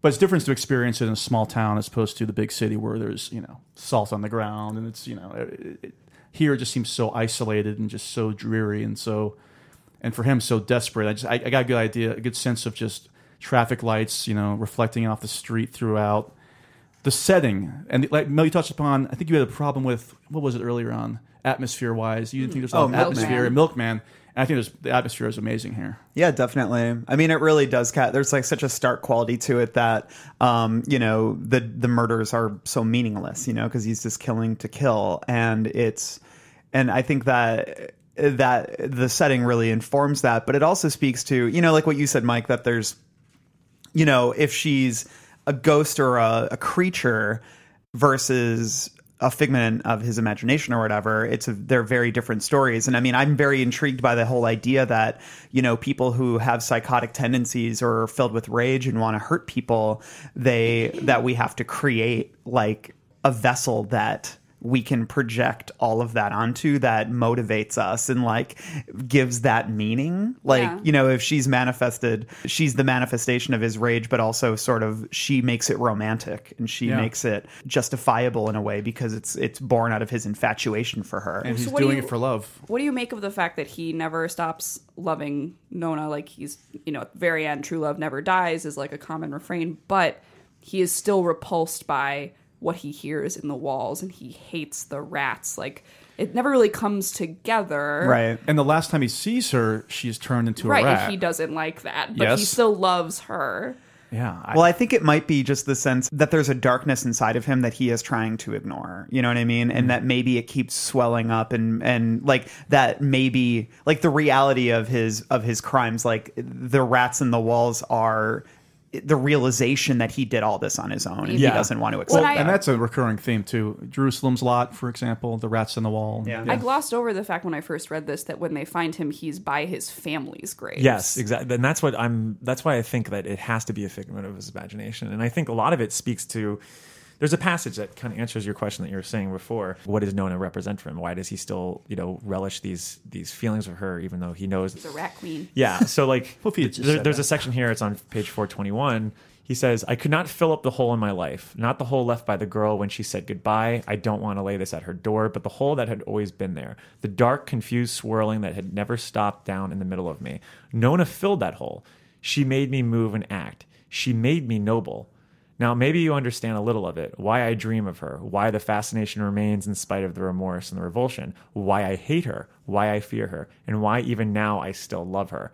I I think it just goes back to this idea that how much of our own identity is carved out by the relationships that we have with Yeah. other people, and I, I- and I, I feel agree. like that's like a commentary. on what do we story. I project talked on the about- people we love? exactly? And I also Yeah. talked about emasculation earlier, and even at the very end, I re- reread this again. He, he talks. He still talks about what Betsy or Betty at the very end of this, Mm-hmm. Yeah. and he, he can't harp on the fact that, that he was rejected by this woman. And I just think that uh, over time, if you just keep getting rejected, especially in this case for Yeah, him, on- this has been discussed a lot in the last couple of years, obviously, with, with, with, with what's been going on. Is this sense of possession? Like you touched Yeah. him on, Mike. But also, there's a lot of like hatred and revulsion in regards to women. Like Yeah. at the very end, he says that her whole body had been turned into a womb, and then the rats are in there. And Mm. then he talks about how I've always thought of sweat as a good thing, a masculine thing, but Mm-hmm. sometimes in the heat, there are bugs that bite. Spiders, for instance, you know that the female spiders sting and eat their mates. They do right after copulation. Also, I've heard scurryings in the walls. I don't like that. Mm-hmm. So there, is, I mean, it's it's like this whole like ab abuser mentality. Of Yeah. like, oh, definitely. Oh, This sounds like absolutely. it's an- all blame. He's blaming this person, not him, for what he's been and- doing. And think about all the lines that that he just leaves these little nuggets of truth that could only come from someone that has had that that sort of pain of knowing what that isolation and feeling and and he says like when you're invisible you get to thinking you're invulnerable. That's one line that he Mm-hmm. says. Uh, and then he there's another really weird even even creepier line that oh god that like really kind of creeped me out was um let me see. Well, what are you looking at me in terms of the invulnerability? Every crime, every murder or attack he's committing is not smart by any means. He's leaving plenty of proof. Oh, around. It's- absolutely, It's, it's yeah. just rage and, and the feeling of, well, I'll just do this because I'm going to do it. Well, the the one thing he, s- he says that uh, when he's at the dance, he's like, "I was at that stage of the evening where you fantasize that everyone is looking at you, the romantic stranger, out of the corners of their eyes." He's so in his head, even in the past, you know, and when especially when outside influencers are telling him like, "No, no, no, you can't do this," he's still so wrapped up in that romanticism of it. Maybe it's like King about ahead of his time, talking about like the sort of like neckbeard white. I know. knight I thing. was That's what- literally. I 100% I was like, that's this what I'm guy. thinking of. That's If what this I'm were thinking of. modern, this this guy would be hanging out in 4chan. You know what I mean? Yes. like- and blaming everybody else for his problems. Yeah, I'm blaming women for his problems and probably really love Dr. Jordan Peterson. So it's dark stuff. Um, final thoughts on Nona? Let us not forget that they do fuck. Yes. So what do you think he's doing? Just like I think he's- humping the snow. I think he's doing a little bit of the old uh, one hand stand, if you know what I'm talking about. I do know what you're talking about. I made But up here, that there's a thing or paradox, something. right? If you think that if there, it's hinted at, it's true. What do we make of Nona is like with him and she's interacting with people, and then also him saying she wasn't there? Like, I think the fact that he's so explicit at the end. I mean, this is literally what he says. This is this is the How about last this? line. How He's about like- this take? Nona is there the entire time, but there's something spiritual about it that the that people either forget or don't actually see her or don't remember that they saw yeah, her. it's like an every- It Follows thing. everyone that does talk to her dies. that's Yeah, also that's true. true. The policeman dies. The trucker dies. The p- the person that picks them up in the truck Mm-hmm. dies. Well, I guess the people watching the beatdown at the truck stop, they would po- they would probably remember her though, right? Well, it's, it's very similar to Psycho in the sense that, like, if you watch the first half of the movie, you assume that Norman Bates' mother is alive. Yeah. Because you have other people that talk about having spoken to her and seen her. And maybe it's like the same sort of thing where I've never read the book Psycho, but I wonder how they present that. I never read the book either. You It's know- pretty faithful. I mean, it's still a mystery until the very end, I guess. But Because Yeah, I wonder mean- if that's the case here where you're supposed to just assume that they're seeing her, but really it's just actually this, it's just him seeing it himself. I mean, there's been movies that do this all the time where there's somebody that's supposed to be there the whole time. Yeah. They actually have interactions, but then you just assume that it was actually him doing all those interactions at the time. I think all I can do is I can quote the great Paul Rust from Love, who quoted another film. He said, "Steve Martin, Alec Baldwin, Meryl Streep. It's complicated."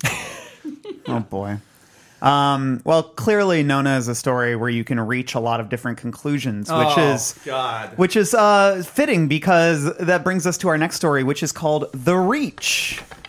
Where was this published, Justin? Thanks for asking. This is actually appropriately enough uh, published in 1981, which was a year after I was alive, and apparently died because I said was alive. it was in the publication, uh, appropriately enough, Yankee, which fits the tone of this story, which kind of goes back to what Mike was talking about. This is that this, this story would actually work for a New England esque publication. Yeah. So basically, it tells the story of who Isn't it Stella Stella Flanders, Stella. the oldest resident of Goat Island? One of my Great- favorite greatest islands, of all by the time way. island. Uh, it, it- it goes back and forth between, it- or is it flash forward? I think it does. The italics are written in the the Mhm. past. They were written in the past. yes, and then the present is just the regular font, correct? Yeah, if there's one thing I struggle with with the story is I do not like the structure. I don't like the structure. Um, The flashing back and forth, I, I feel like it, it's overcomplicated for what is actually quite a simple, lovely story. Yeah. Um, I think that the the switch between I, I think he's trying to give it sort of a dreamlike lyrical kind of vibe, but I don't know. It it didn't really enhance the story for me. Um, and honestly, I don't think the story really gets going until she starts crossing the ice, starts crossing the reach. Um, but basically, it tells the story of a woman who um, has watched you know, she's very old. She's lived on this one island her entire life. Uh, King actually based it on um, a friend of his. Uh, basically told him of a woman who did the same thing that she lived on this isolated island near Maine, never left it once, uh, subsisted, you know, entirely um, on that island and watched sort of everyone she knew leave the island, uh, build lives elsewhere, and um, and then she watched all these different people die and a lot of the story is her reflecting on you know her husband passing away various townspeople various friends passing away um, Son at home. yeah her son some people on the um, reach itself uh, one guy did I, I don't know fall through the ice one guy died trying to cross the reach and um, and the reach is basically just to clarify the uh, basically the water between two um, to uh, land masses. So, and then this one is apparently short enough that when it's frozen over, which is very rare, that the ice would be able to support someone that you can walk over it. So, the end of the story finds her sort of knowing that her time is coming. Um, she decides to walk across the reach, and that was uh, in real life. The woman who said that she didn't want to cross the reach until she died. So, until she was A like- romantic notion. it's a very romantic notion, and I think King was uh, struck by that. So that's kind of what the story's Well- about. And then, then the ending is really lovely. She, you know, as she walks, um, she starts to see her husband and all the different people who have died in her life, and they all kind of usher her to the. Um, Don Amici, Wilford Brimley show up. Steve Gutenberg goes, Jesus Christ. Oh my God. Uh, I, you said that it didn't really get going for you until the actual crossing of the Reach, which I agree is a great part of the story. But I actually really love the small town narrative here. Yeah? I actually really do enjoy it. I think this is King once again speaking of his own personal experience, just living in small towns, uh, growing up as a child. I think, for instance, if you want to compare this to another quote unquote old person story. Such as insomnia, which I've talked about at length, which I think is way too long and doesn't really hold up that well. Love Insomnia. I think I think it works really well here, and this is another twinner for me. I think that the winter time here, the brutal winter here, is much more romantic and lovely as opposed to the brutal winter of the to- the, the story we just talked about in Nona. So Interesting. I think it's a good. I think that's King's able to capture the winter time um, in different ways. That that's that's one thing I liked about it. It also felt like I, I wrote something. I wrote this is so lame. here we go. so I can't wait to read it. This tale is more Rockwellian, while Nona is more Beelzebubian.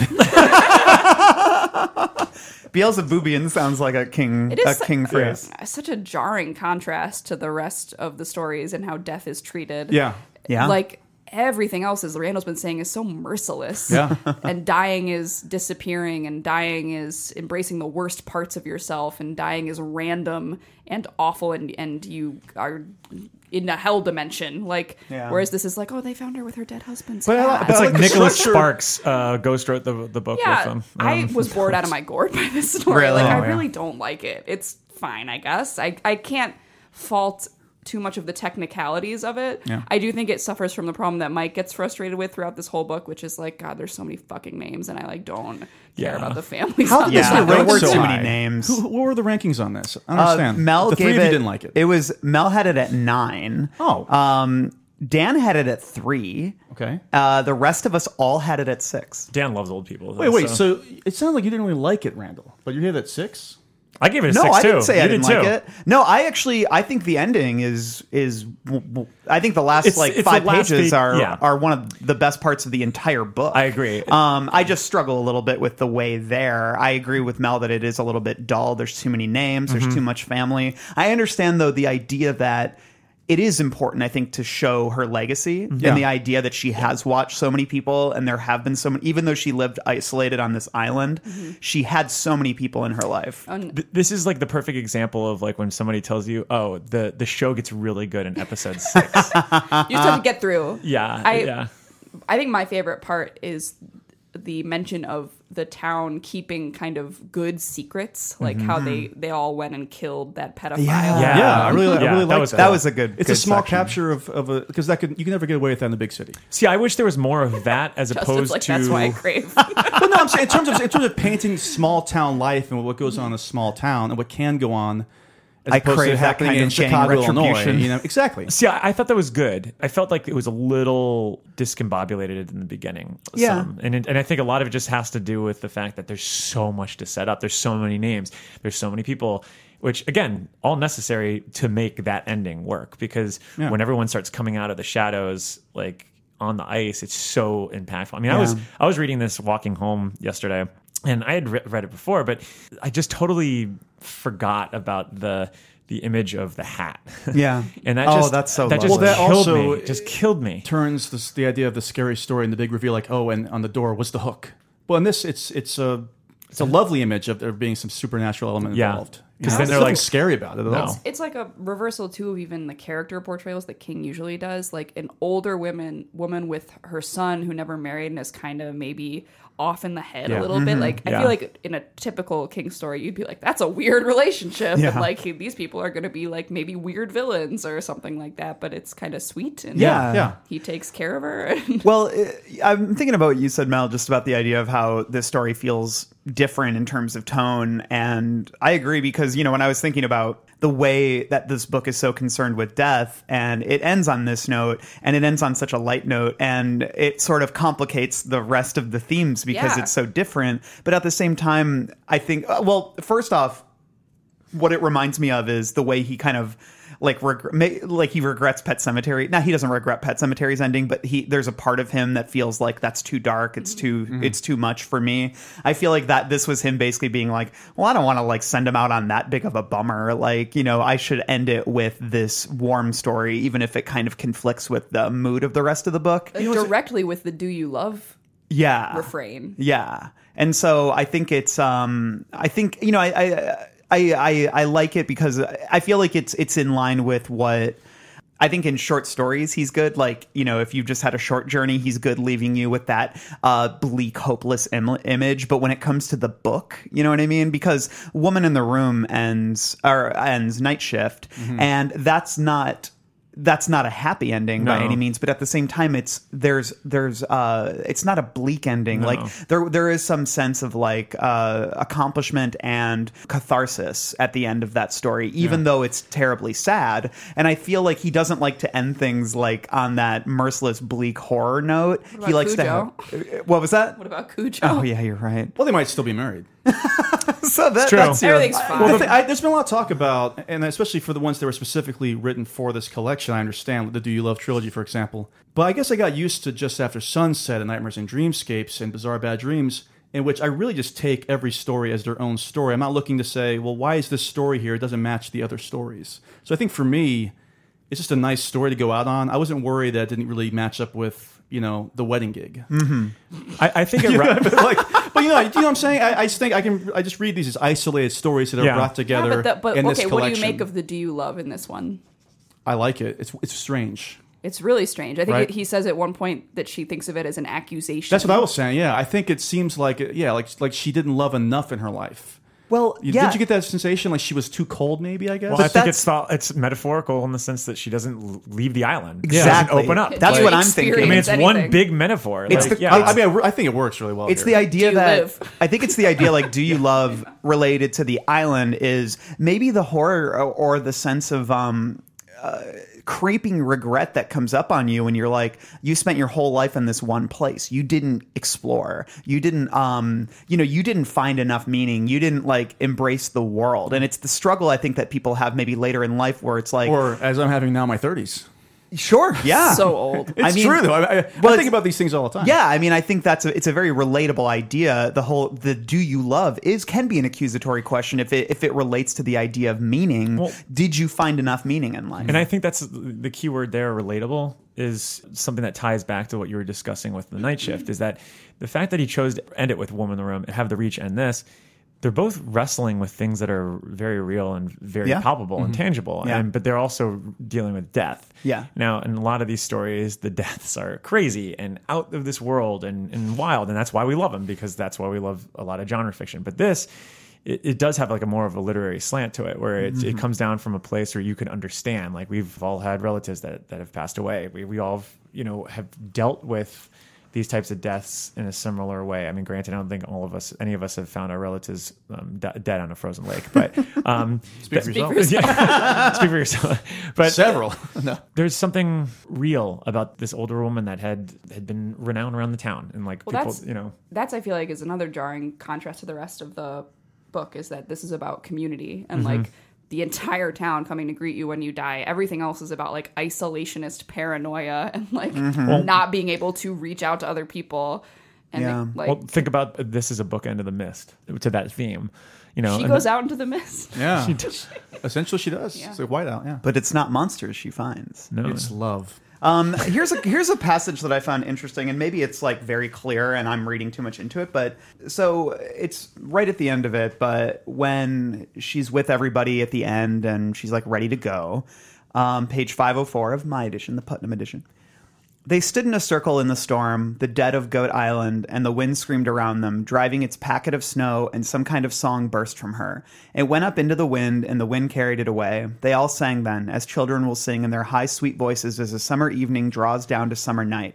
They sang, and Stella felt herself going to them and with them, finally across the reach. There was a bit of pain, but not much. Losing her maidenhead had been worse. They stood in a circle in the night. The snow blew around them, and they sang. They sang and. But the thing that I, I'm curious about, she says there was a bit of pain, but not much. What is she referring to there? Dying. Just dying? Yeah. Yeah. And not being a painful death. Yeah, I guess that's just. Um, i love that section I do too. It's so lovely, but I Could guess do I without was. the maidenhead. Well, I know, right? I, I guess for me though, I'm just like, does that mean?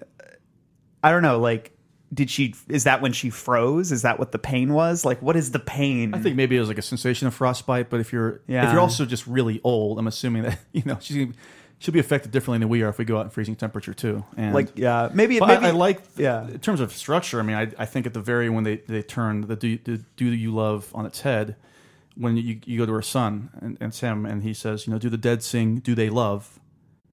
On those long nights alone with his mother, Stella Flanders, at long last in her grave, it often seemed to Alden that they did both. Yeah. I think that's a nice note If to you end want on. to connect it to the other stories, do you think it's fair to say it's kind of about like how you meet death and whether or not you Oh, seek it out in yeah, the I right mean, way? like- Absolutely. Yeah. That was something that really I, that was in my notes was the idea of confronting death, Right. like looking, like especially with the raft, looking it in the face. and you get the jaunt and the Reaper's image are Yep. Mm-hmm. both like being a little too fucking narc- narcissistic about Yeah. confronting death.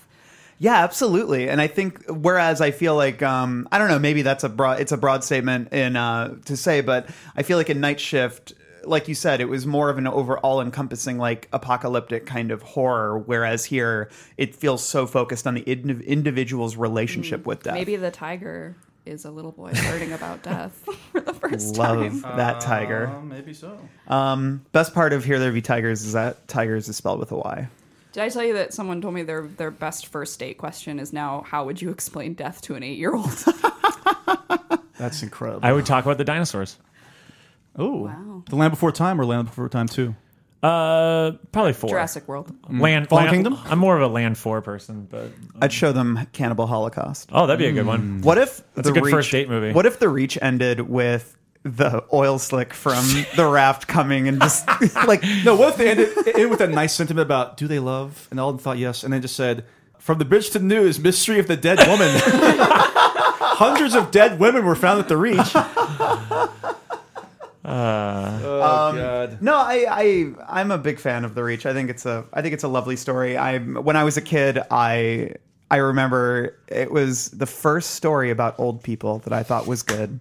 And I I, think it's schmaltzy. That's one of your the back of the. That's like the magazine, right? That's like the poster. Actually, is that quote you just said? yes, one thing I did notice that that I don't I'm trying to I haven't looked this up, but the year 1958 seems incredibly prominent to King. Uh, it, it's it's the year that he goes back in 112263. That's he starts in 1958. It's uh, in this short this short story they talk about how Dorritz had burned down in 1958. One of the cars. Uh, is, is is from 1958 in a previous story that we had been discussing. He uh, in Nona they reference a horror movie from 1958. There it just 1958 like comes up all the time in his works, and I don't know why. I mean, I f- and I believe it takes place in 1958 also 57 and There's a 58, right? 57 58 yeah because then in when 1122 they see um Richie and You Bev. should it's look after up what it's music happened. came out then, because That I'm could've- sure he like. The Shirelles. I'm, So I'm just I- naming people now. it's just as we since this is the last story in the book i just wanted to mention that like yeah 1958 pops up a shitload in in Wait, this did book. you mention that? You mentioned that Christine. and is the 1958 plymouth Yeah. yeah isn't Yeah. that so it's kind of crazy Well, I just right? googled. I googled um, 1958 Stephen King, and all that's really popping up are just 11, 22, 63 like articles and wikis. Yeah. But like, this is just a funny thing. You know, the people also ask section. Mm-hmm. Uh, the last one is just in all caps. Who is in 11, 22, 63? like, and I understand that I that means need the to series, know. but it's like all caps. And I love the idea if it was just about the book. Like, who is in the book? Who are the people? Why this date? Who is the and then one of the questions is who is the man with the yellow card in eleven twenty? Just read the Hey, book. Good question, bro. but uh, any other thoughts on that? you know what? I, we're talking about grandpa. Well, no, I just say that if it, if we're ready, I think we can hop in the car and take a little drive to Grandma's house. Bring me my tea. to grandma's house we go. Tell us about Grandma Justo. Randall. this story came out in the year 1984 of our Lord.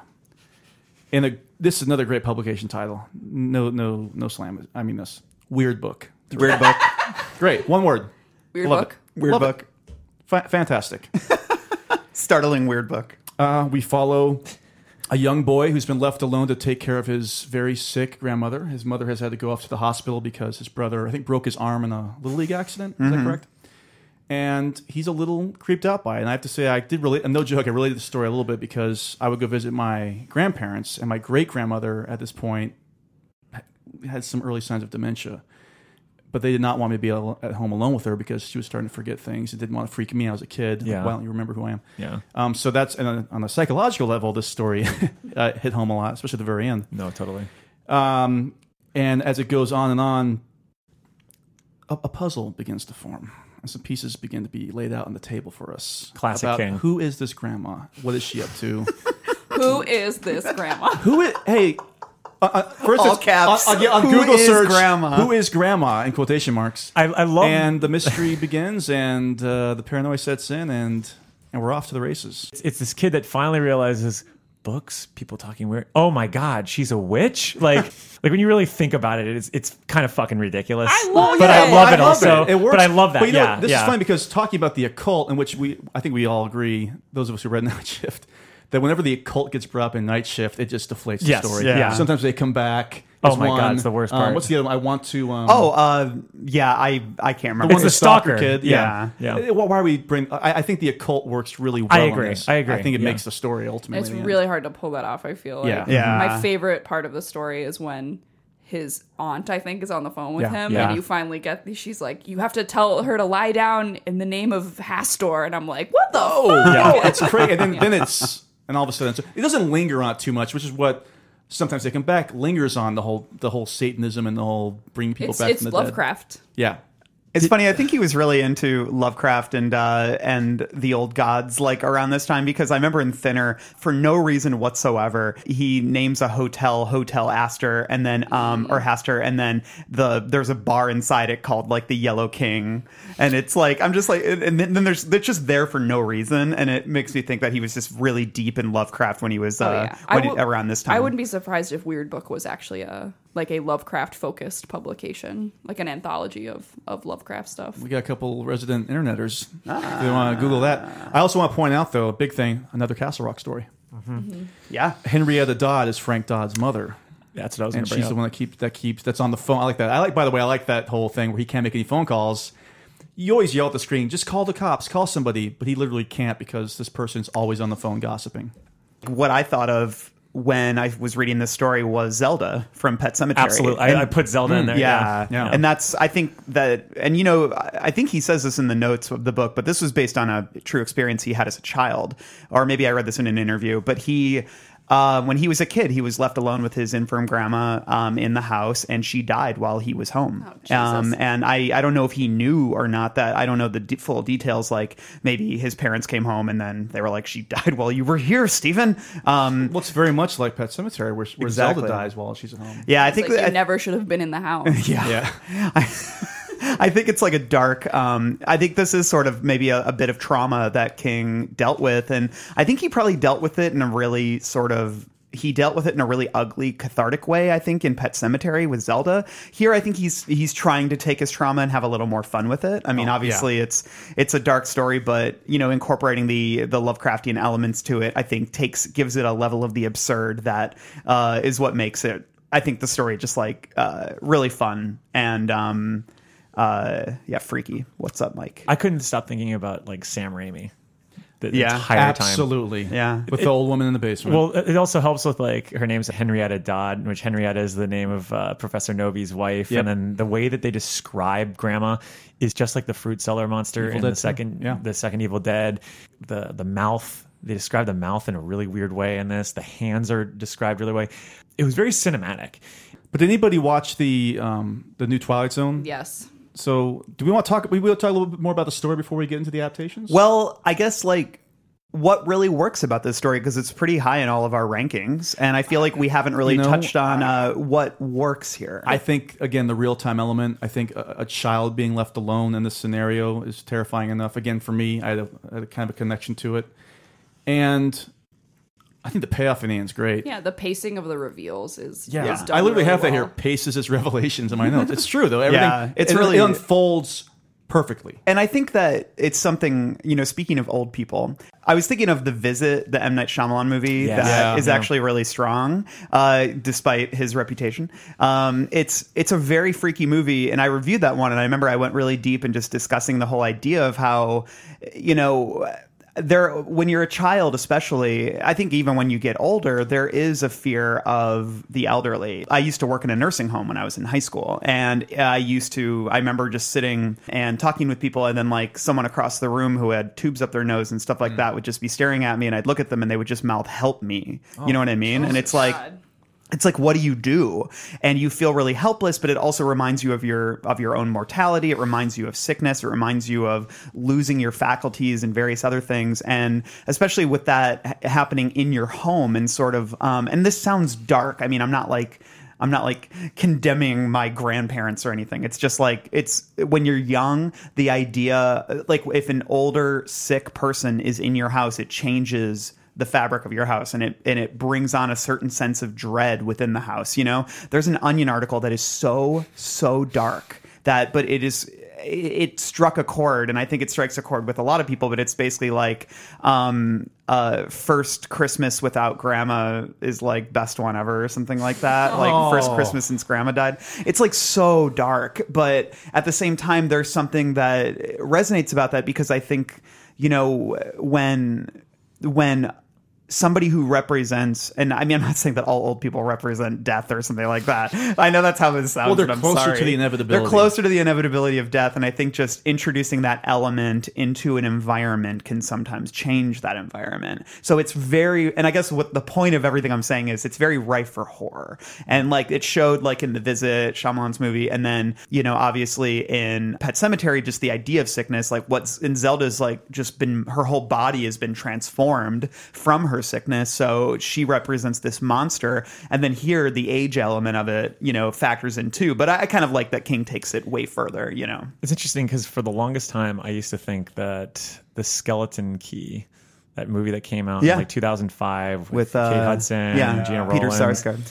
the ending of the skeleton key like it was touted as like this original ending it was like horrifying and it is very scary like uh, the, the ending is just really did shock me when it happened it's been long enough i'm gonna spoil it yeah spoiler alert if you have Basically, not if you've read seen Grandma. it. yeah if you've read grandma it's basically the same thing and, and you you find out that two i believe there were slaves in the movie the skeleton key or maybe they're just it was servants but they had been um, using like voodoo magic to be able to inhabit their bodies of uh, the people that own Yeah. this mansion and You've in seen the Get end- Out as well. yeah, and is oh yeah, it is. I guess it is. It's like an, like the inverse of Get Out. Um, but uh, at the end, Kate Hudson, they basically basically spend this whole movie making her believe in the voodoo magic, so that when at the end they can transfer bodies, and and it's I just thought it's the most haunting ending because you see the, the Kate Hudson character in Gina Rollins, who's now deemed as like insane because Yeah. she's like raving and you know a lunatic, and then you realize that Peter Sarsgaard's character is also in. Um, John Hurt Ah. in John Hurt's role, um, the the two of them stare at each other, just realizing that they're old, they're going to die in these bodies, even though they're in their like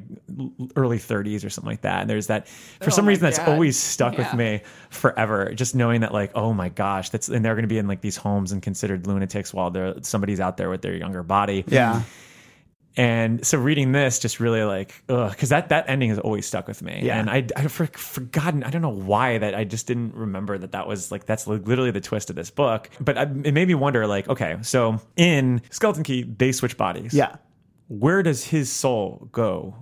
Um, does it go into the grandmother that's dying? Uh, or does he just vanish now? He's, he's kicked out. He's gone. He gone. So that's kind of creepy. Welcome to yeah. Keycast, Oh, That's re- like- the Skeleton Key podcast. Skeleton Key podcast. Yeah, we'll do we'll do a, s- a I've heard of skeleton crew, but skeleton key. but yeah, no. So that, that it did make me wonder, like, where does you know what are the Or vessels? he's trapped in there. Like she's in like it's control. like it's but- being John Malkovich. Yeah. Something something that could be really. It's this- exactly like being John this Malkovich. yeah, sounds but like that's, that's another something- haunting thing of not I having. think um, Legion season three should really cover this to make it even more convoluted and dumb. Well, speaking of convoluted and dumb, why don't you talk to us about the film adaptation of Grandma Mercy? Thank you, Randall. Um, Rand, uh, Mercy, I'll give you some fun facts. Filmed in 235, it was actually filmed in widescreen scope. oh wow, This is a, Bl- a, Bloom, a Blumhouse production with Universal, by the way. That's so wild. Can't believe it. It was an early one. Um, they were still figuring it Mel, out. you'll appreciate this. The ho- grandma's house is the same house that brother Justin lives in in Carnival. Oh my gosh. Clancy Brown. Very cool. Here's the Clancycast. problem with this story. First of all, it's only like 77 minutes, including credits, and it is still boring and way too long. They don't even get into the actual grandma section of the short story until there's about 20 minutes left.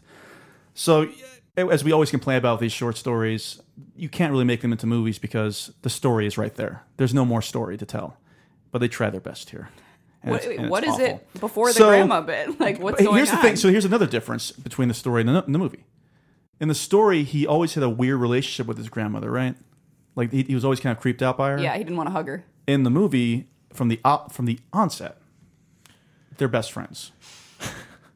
and from the first ten minutes, it's hinted that she has this kind of occult background. no, A minute immediately. That's stupid. And it begins with her husband killing himself as she's about to give birth. It, it- it's all revealed immediately. It's like Children of the Corn. Like, oh, here's the kids. Here's the kids. Here's the kids are crazy. Frog is wrong. Frog is wrong. they introduce more characters. This cast is ridiculous, though. Mark Duplass. Mark Duplass Wait, is he's- he's, Mark Dup- in it. He's of course the ne'er do well uncle that, that you know d- took bad care of grandma over the years.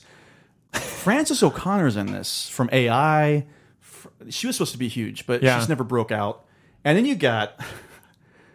Uh, was it Dylan McDermott's in this? I think yeah, D- Yeah. Dylan McDermott is in this as the kind of love interest. By the way, there's a big turn at the end where it turns out he's also taking on the orders of the evil grandma. Oh my God. But So they once again, overcomplicate it. you see a whole sequence where he's whispering, he's being whispered to, so you know that there's something. Like there's no scares here. There's no surprises Why here is at all. it called mercy? Because grandma's name is Mercy. Oh my fucking lord. it um, also means to you can bestow mercy onto people. You know what? You- They could have bestowed mercy on me by not making the film. Well, who's Um, the star of it? Well, the star is one of the great children actors we've had. Uh, Haley Joel Osment. Nope, Chandler Riggs. Late Walking- of uh, the Walking Dead series. Oh. he also Our narrates. favorite By the way, he series. also narrates this, Oh, awesome. and it's a tough ADR session. It's Carl? for young Carl. Wait, he narrates it. He narrates is it. the ending the same? I'll get to that. oh, I'll get to that, Mel. Uh, fun fact: Paul, Pa Kent from Lois and Clark, the TV series, is the priest in this, who also gives up more information about how there's her grandmother turned to his grandmother turned to witchcraft when she was younger. I mean, everything is given away. There's a lot of Exorcist ripoffs throughout this whole thing, where she keeps going back and forth between having this like guttural voice and like freaking out in the bedroom and everything else. I'm leaving out a lot of great stuff. Anytime anyone freaks out in a bedroom, Oh. it's an exorcist. ripoff. but they- they've got, it's like the same I know what exact you're voice. It's just awful. Um, there's a whole thing with like this CGI death wolf that keeps appearing when people are about to die. It's What? awful. Sounds like Pet Sematary it's too. Awful. So let me just get to the very end. Oh, I should also mention that throughout, Chandler Riggs, aka George Carlin. is George Carlin. it's all tied together. George keeps being visited by this this little girl who turns out to be a spirit. By the way, that's Oh my revealed. God, this is so. that's stupid. revealed 90 seconds after meeting her, so there's no mystery there either. Jesus. It turns out this is somehow the spirit of his living grandmother when she was younger, but the grandmother was alive during this whole time, and he was seeing her when she was still cogent and walking around. It's so fucked up. It's So this crazy. is early enough So- that Mark Dupes was like, "I got to do this movie because So- I'm still starting And I off." should still say this. He was doing The this League is- then. Yeah, this is a couple years ago. So it, it ends, big confrontation. You think the grandmother's going to take over. They do the whole uh, Hester thing. Or is it Hester? Right. Anyway, doesn't matter. It's shit. Oh, Half stories. Hastor, yeah. And so you think he's going to kill himself, much like his grandfather did with the axe, but he doesn't, and he goes past his own head and, and kills his grandmother with it, with the axe. And that's when it's revealed that the little girl was the grandmother Like the as a good little spirit, spirit the of good the- spirit. I was okay. like, you know, thank you for whatever you did. And I'm not kidding. it ends with Georgie, his mother, and brother burying the witchcraft book in the graveyard. and no it's over. transference. No transference No, whatsoever. It's a happy That's the ending. whole fucking point of the story. So uh, it's it's so boring and bad. And I'm not Awful. kidding. It's just, awful. I would make a case if we were to redo our rankings that this is actually the worst Stephen King movie. That's a bold statement. Because even something like Maximum Overdrive is so stupid. Yeah. And there's some fun to be gleaned from how dumb it is. This is so unrelentingly boring. It's not scary at all. And it lives on jump scares. Lives on jump scares.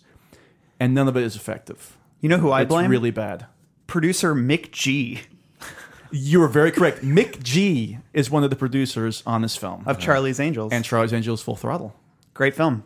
Great Crispin Glover. Well, you know what, performance. what? What kills me about that is that they overcomplicate a story that thrives from its simplicity. Now, Absolutely. you had mentioned before, Justin, like what makes this story so scary is that you've had that experience of being alone with someone in the house, and, and and like King really wires the the whole tension of being alone with a lot of really creepy elements that you would have if you were alone as a kid, like the swinging door from the wind. Like, uh, that was actually one of the most haunting images of the whole story for me. It was just like the little house things that were going on that would really scare you. I mean, there's a line in here that talks about like, you know, you stare in the dark long enough, you're always going to see that thing with the eyes and the creepy claws or whatever.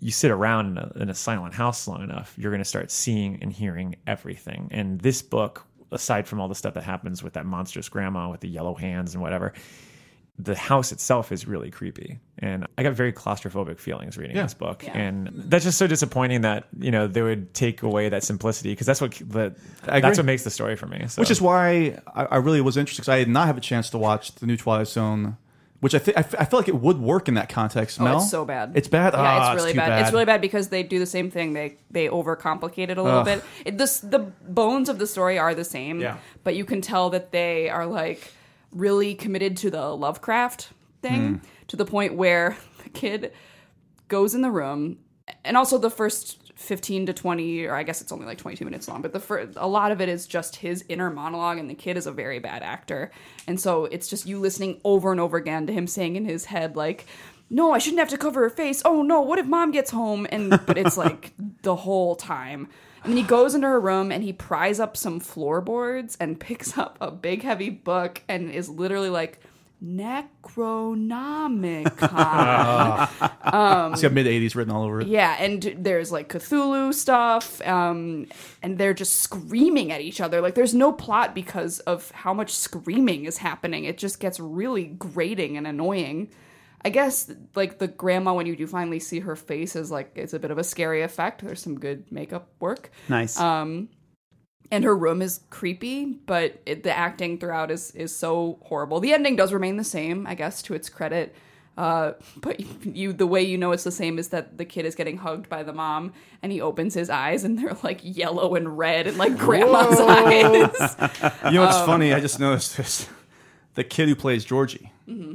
is the kid from Cocoon. it all goes back to Cocoon. really Hey, really? How crazy is that? Sorry. Oh my I- I God, that's couldn't- pretty great. I, I had to mention that. Well, it's too bad because I feel like you could absolutely adapt this for like a 22 minute episode of oh yeah, Oh, you just gotta anything. be, you Subtle. know, um, slow and and uh, restrained with Yeah. it. I think you could do pay an it off. effective No dollar restraint baby. at all in the Twilight Zone. yeah. A dollar baby. Like, this would be the easiest dollar baby to do. You know, what, if this was the old Twilight Zone, it would have been more restrained, Oh, absolutely. but not the um, new Twilight Zone. And I feel like too that it's a, it's creepy from the beginning, but what you should do is kind of just play on the real life fears that you guys are talking about, and pr- at first portray the house as like pretty normal and Yeah. like this is a normal fear for a kid to have, but his grandma's just sick. But instead, it's like Spelled out, Lit- literally spelled out. immediately blood red light in her room. Oh, like, come on. You know, it's interesting. I, I like. It's funny you mentioned like or the old school like Twilight Zone doing an effective job of this.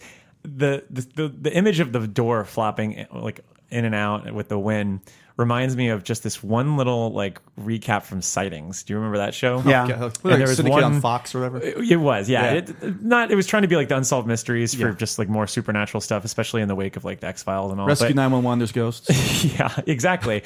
But I, I'll never forget. Uh, and the reenactments were awful usually, but sometimes they were just restrained enough where you can kind of leave a lasting impression. And there was one where this kid was upstairs and he felt a presence upstairs and he ran out of his house and then the door just kept like going, like opening and shutting, opening and shutting. And that has stayed with me for like 20 something years and it's just that like that just that simple image and it's the same thing like why with like you know go back to sam raimi one of the scariest moments of me for that entire fucking movie the first film the first evil dead is when they first get to the cabin and that the um The, the swing, the the rocking swing, the rocking yeah. swing is just hitting the wall, and, and then it stops the minute that they reach the door or whatever. But it's just like little things like that that I feel like horror nowadays absolutely forgets, and you know they just House it's of just, the Devil has Oh, that's House of the Devil is a perfect lot. example Yeah. of that, and that is a, that's actually an example of a ninety-minute movie that actually sustains the terror and then explodes at the end, and much has a like grandma this does. in a room. Yes. Well, you know what else? Before we, the last point I want to make is I know we talked about Tales from the Dark Side and Word Processor of the God last week, and that didn't work. There's actually a story in that series, The Cuddy Black Sow, yes, that does resemble this a lot, with a Yeah. little kid left Oh, alone yeah, with we his watched grandmother who's pa- who's about to pass away, and that holds off the reveal until the very end. So if you have Shudder out there. Watch the episode "The Cuddy Black Sow" from Tales from the Dark Side. Very good, very good ending. it's solid. Yeah, Well, you know what, guys? I've got I don't Oh, even know what's coming up, so I'm looking forward to this. I've got hope for the kid in this story. Hmm. Why? Because he's a real survivor type. Randall, And He's not though; he gets possessed. I know he literally fails at the end of Uh, the story, but I time love out. the transition. Thank you. Let's let's move on to Survivor Type. If you didn't know, that's our fourth ranked Mm-hmm. best story in Skeleton Crew. And I gotta be honest, this thing's grisly. Justo, give us the facts. Just the facts, ma'am. based on true events.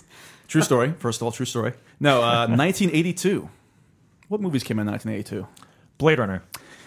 Came from Gr- another great publication title, Terrors.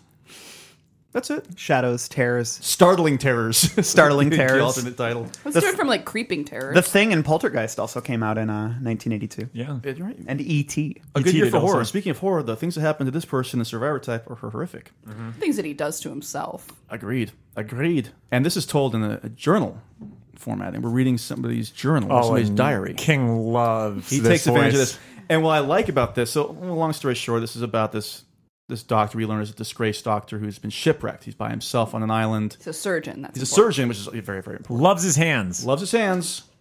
And what do you do to survive? How would you how what would you what would it take for you to survive? And what would you do? And that's what we learn throughout the story.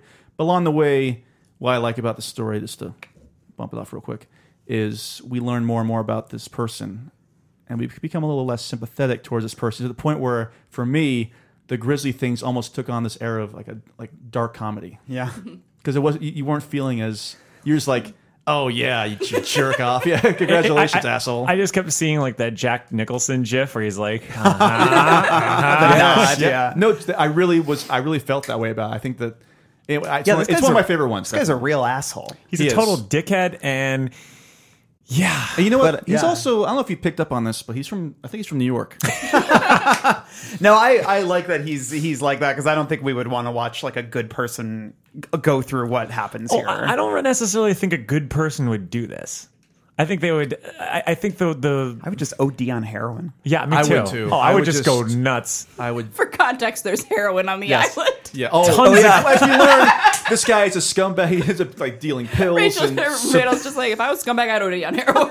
Randomly. prescriptions. I love also. We'll get to the real fun grizzly stuff too, but I love the fact that this guy's such a narcissist that it takes him to literally the very end where he's really, really, really losing everything: his mind, his limbs.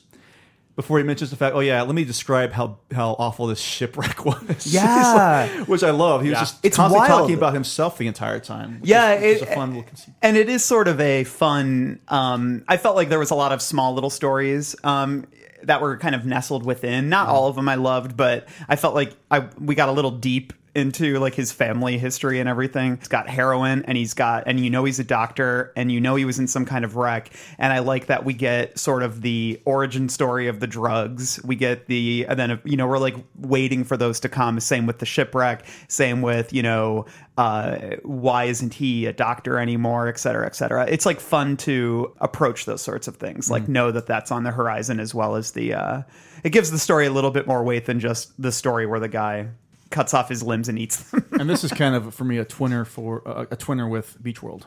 Hmm. Where once again we've got somebody who's more or less shipwrecked. yeah, yeah, yeah, definitely. You know, you had said that when we read uh, Thinner. You ma- imagine Andrew Dice Clay. Oh, oh man, could you I, imagine? oh god, it would be Dice was in this? hilarious. Dice was What if, this like guy. Dice in the '60s was in this? oh my, even better. and that broke my ankle.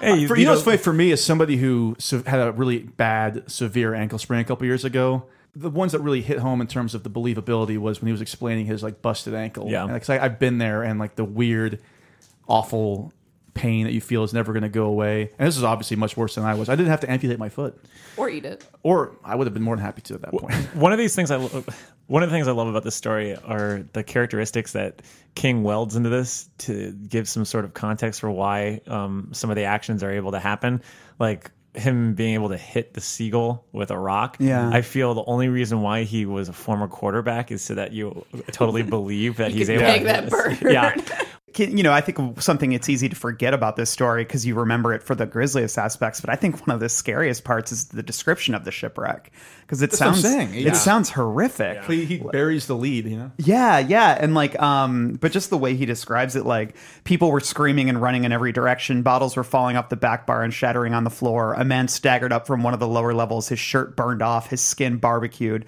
The loudspeaker started telling people to go to the lifeboat stations uh, they had been assigned during the drill at the beginning of the cruise. The passengers went right on running hither and yon. Very few of them had bothered to show up during the lifeboat drill. I know not only showed up, I came early. I wanted to be in the front row, you see, so I would have an unobstructed view of everything. I always pay close attention when the matters concern my own skin. I love the way it like pivots Yeah. into him just talking about himself again. Exactly. It's wild. And then I, um, there's like a woman who holding a child who like falls off and like he describes her like spinning twice before dropping out of view. It's like so horrific. It doesn't all happen like within like 20 minutes, something like that. He gives a he gives some really short amount of time, and where it all goes down. And just these little moments, like um, uh, I was coming around to help. Uh, well, there's like um, uh, a boat employee who runs and like tries to get one of the lifeboats, and he just says uh, he'd succeeded in untangling the snarl and had gotten his hand caught at the same time. The whizzing rope smoked over his open palm, flaying off skin, and he was jerked to the side. Like just these little moments he keeps throwing in of just everyone like uh, burning and getting their their limbs ruined and everything because he's like so cons- like devoted to preserving his own skin and it's uh it's just really fascinating oh and then this too um he's talking about like the suction of the Boat a boat going going, under, under. which was Yeah. fascinating to me Terrifying. i know and then just the way he says um i had to row madly just to stay in the same place she uh uh, the boat went under very quickly. There were still people clinging to the rail of her bow and screaming. They looked like a bunch of monkeys. Like that line. Um, skeleton crew, anybody? Yeah. I mean, Yeah. What if it was the monkey? The monkey from Skeleton Crew. 20,000 dead clang- fish emerged. Yeah, clanging on the, his on the thing. but no, I, I guess that was something I, I was a pleasant surprise when I revisited this. Just that Mm. um, that this isn't just a story of a guy cutting off his limbs. It's actually there's a lot of horror like at, in this story that to be. Uh, and I mean, just I think the perspective. I like when King writes in first person because I feel like he, I don't know, he. I feel like sometimes he can create more uh, despicable characters that way because they're unreliable and it's fun. And to, Mike saying he loves this voice is so true. Like he's having so much fun. Oh, yeah. Like by the end when he's just like totally lost it and he's titling his journal entries with dates, but he's just like Mm-hmm. Feba. Yeah, I, I love that. I love that. I Um, think I have a question for everybody mm-hmm. here. If you were, we kind of joked about it earlier, but if you were marooned on an island and you were a surgeon, okay, And you had the heroin. and you had you had you had to have that sweet sweet heroin. The- speaking of the monkey on the back, um, how speaking of monkeys, how long would it take you before you considered, you know, starting to eat yourself? I would never consider starting to kill myself. So okay, so we're here. So Mel, you would never do it. No, I would do what Randall said. I would overdose on the Notice heroin. heroin, Mike. Uh, as someone uh, who can go a long time without eating, I would say uh, I would just go off on that heroin Yeah. downward spiral and have a blast. Maybe listening to Nirvana. Uh, Hey, the Yeah. battery's still working. This boombox. Yeah. All I have on this island of rocks is Um, well, I'd, I have don't my, know. I'd have my iPod. I have very I have very large calves, so I've got a lot of meat on there. Hmm. I do so too, actually, so I feel like I yeah, do I some- feel like I could I could lose a little bit. I'll be gross. I would rather just cut off your foot and cauterize as opposed to like starting to cut off the muscles in your leg. oh god, that's that's more grotesque to me well, for what's some the- reason. your answer? Uh, absolutely. No, I'm kidding. I um, I'm not kidding because I'd be I'd be afraid of like slitting my wrists wrong. It'd be too long of a death. I wouldn't want to try to drown myself because that would be a nightmare. So I think I would just snort heroin until I couldn't snort anymore. Yeah. I mean, think about it. Eat eat it, drink it. But he wants to live. Well, That's and he his whole only thing. does You know it what? He's a until survivor he type. has to, you know, cut off his leg. Yeah. You know, it's not like he just like, all right, well, I'm going to start eating my leg and now. you I think know? he cuts off his foot initially because it's going to get infected. Yes, exactly. So, it it's, wasn't it's- just it's, out of it's out of necessity. necessity. Yeah, Yeah, yeah. So like in that respect, would I still eat it? No, I wouldn't have eaten the the seagull like without having a fire. I would have. That, no, I wouldn't have. I would have You're easily too good stranded on the island to eat a seagull that you hit with a rock. just without fire. I don't think so. Later on, when Then he's he more eats a- delirious and does it, I think if I had become more delirious and that desperate, then I could see myself eating like a raw bird. But I would literally have to be absolutely desperate with no hope, without yeah. and fire, for something to kick in. without fire, without salt, without pepper, without paprika, I am not eating that bird. No, Oh my god, you guys would eat the bird after like five days. no. I, I, I mean, honestly, to, to quote Tom Hanks in Castaway, "I made fire." I think as a realist, I would assess the situation. I'd say, all right, Your journal. I'm on an island. There's nothing here except for a journal and lots of heroin. and some rocks. I'm gonna write a nice little memoir about things that I want. A fuck you to whatever liner that they uh, that they are on. Maybe uh, some cool poetry, and then like uh, for Owen, yeah, like for Owen. And then I would take that nice descent into becoming a heroin addict and and just let it go You and wouldn't not. even spell out help with the no, rocks. there's what, what's the point? You're in the Yeah, middle they- of nowhere. A, s- a ship sank. Like there's gonna be people looking for. oh, it's it's over. it's over. Mike You're done. immediately ODs you on are heroin. screwed. You know, granted, there's like a, a, a plane, but I mean, come on. How many times when you're in a plane and you're that high up, you're going to look down and s- s- I've see seen an it island? several times. People screaming out help on- with rocks. So I just didn't tell anybody about it. Oh, wow. What a nice guy. A good Samaritan. Did anyone else? Was anyone else uh, reminded of Resident Evil with this story for any reason? As you know, I don't play games. Well, I'll just say that. tell me more. I you know Oh, because the notebook? Yeah. Yeah. When I read this in when I was young, I was a teenager, I was also really into the Resident Evil games. And the first Resident Evil has a early in the game a very memorable section where you find a notebook, and that's a game about zombies, if you're unaware. And uh, it's there's a notebook and it's like a journal kept by a guy who was working in the in the lab when they were developing this this virus strain. in the lab late one night. That's how it starts. but but it's but it's written very similarly to this story. Like they were probably inspired by Justin has thoroughly tickled himself. I'm, I'm making my I'm like cracking myself up with, with my Monster Mash reference. but uh but no this guy is talking about like getting infected with it and as it moves on through date by date just like in survivor type the language becomes more unhinged and more broken and then by the end all he's saying is itchy tasty Yeah. and like like it just keeps like repeating that in various phrases but then the last entry is just itchy tasty and so like itchy tasty i think has become like a meme amongst like gamer kids like now like like it's eh, i guess like whenever it comes to like a creepy parting line or something people will just like go itchy tasty Th- that's one of my favorite parts of the game. Oh, it's so And- good. and it's it reminded me so much of uh, like how indebted the series was to Romero's like original Dead trilogy. Oh, yeah. And just that that that way of like wanting to show the progression of this virus. Or, Yeah. Because nowadays it's like a zombie thing. Nobody cares about the progression. It's Without just listening to that. Yeah. you guys described this journal. like, It's it's creepy as hell, and like w- I, I think one of the journals you find in a room where like pl- like the Beethoven Oh, yeah, Sonata yeah. has to play, and he like looks out the window and you could see things moving off in the distance. It's just it's So great. Did creepy. you ever read the books that were adapted for Resident Evil? Because did. they they had a lot of that stuff in Yeah. there too. I have a question. If that became if that was so that was like a, like a popular thing in the internet, Yeah. we'll use that expression. Were, was that picked up for the movies at all? Um, I never saw the movies. no, no, 'Cause I- they- the I- movies don't have any of that nuance. They have at all. nothing to do with that was one of my games. first rated R movies in theaters. Oh, So wow. I said it was a big deal. I was like, it's rated R. I'm going with my dad. Paul, Paul W. Anderson. It was a um, really big deal in the in our high school it's circuit. a, 'cause, it's a uh, fun the ending. movie.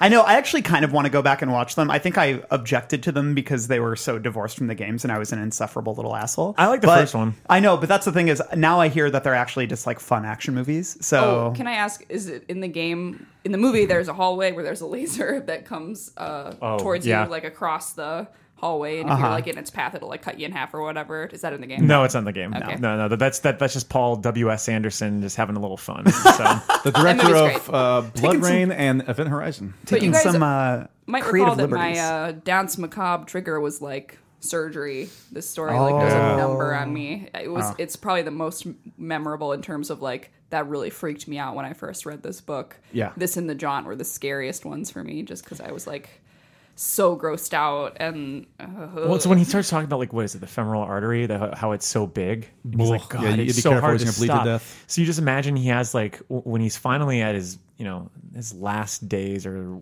hours or whatever it is. You have to imagine there's just like these little like rotted sort of parts to him at the bottom. Like, That's it's why so I love is 'cause gross. there's still so much left out there because we're just getting his Yep. warped mind. So I keep thinking about like I don't want to gross people out, but like sand getting in these Yeah. open wounds, you Yeah. know, from the island. Like that, Well, that's disgusting. to me. At It's one dirt point, and he sand. talks about the sand being red, like like or like s- dark with his blood, like underneath Hmm. it, and that that like like more than some of the surgery, like a, a detail like that, like really gets me. Mel's gonna throw up. this is funny. King actually said of this story, he was talking about um, uh, the book, and he- King said, as far as short stories are concerned, I like the grisly ones the best. However, the story survivor type goes a little bit too far, even for me. But he said that he was living in Bridgeton, I believe, when he wrote this, and he had a neighbor who was a doctor and uh, brought up the idea. He's like, could a guy like, well, he's like, I just had the idea of a guy like eating himself. eating himself basically and he brought it up to uh, this doctor and the doctor like scoffed at him at first but then when they kept talking about it the doctor was like well you know um I mean, it depends on how, like, what your shock trauma, like, Mm-hmm. tolerance is. And then basically what the guy said, like, turned into the first uh, paragraph of Yeah. the story.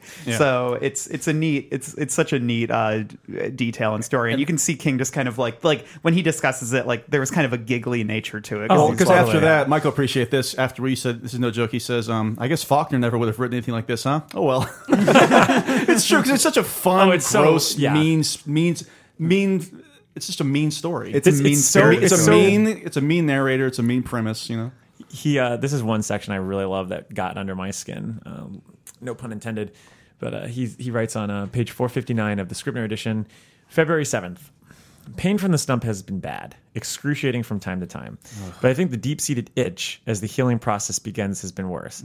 I've been thinking this afternoon of all the patients that have babbled to me that they couldn't stand the horrible, unscratchable itch of mending flesh. And I would smile and tell them they would feel better tomorrow, privately thinking what whiners they were, what jellyfish, what ungrateful babies. Now I understand. Several times I've come close to ripping the shirt bandage off the stump and scratching at it, digging my fingers into the soft, raw flesh, pulling out the rough stitches, letting the blood gout into the sand.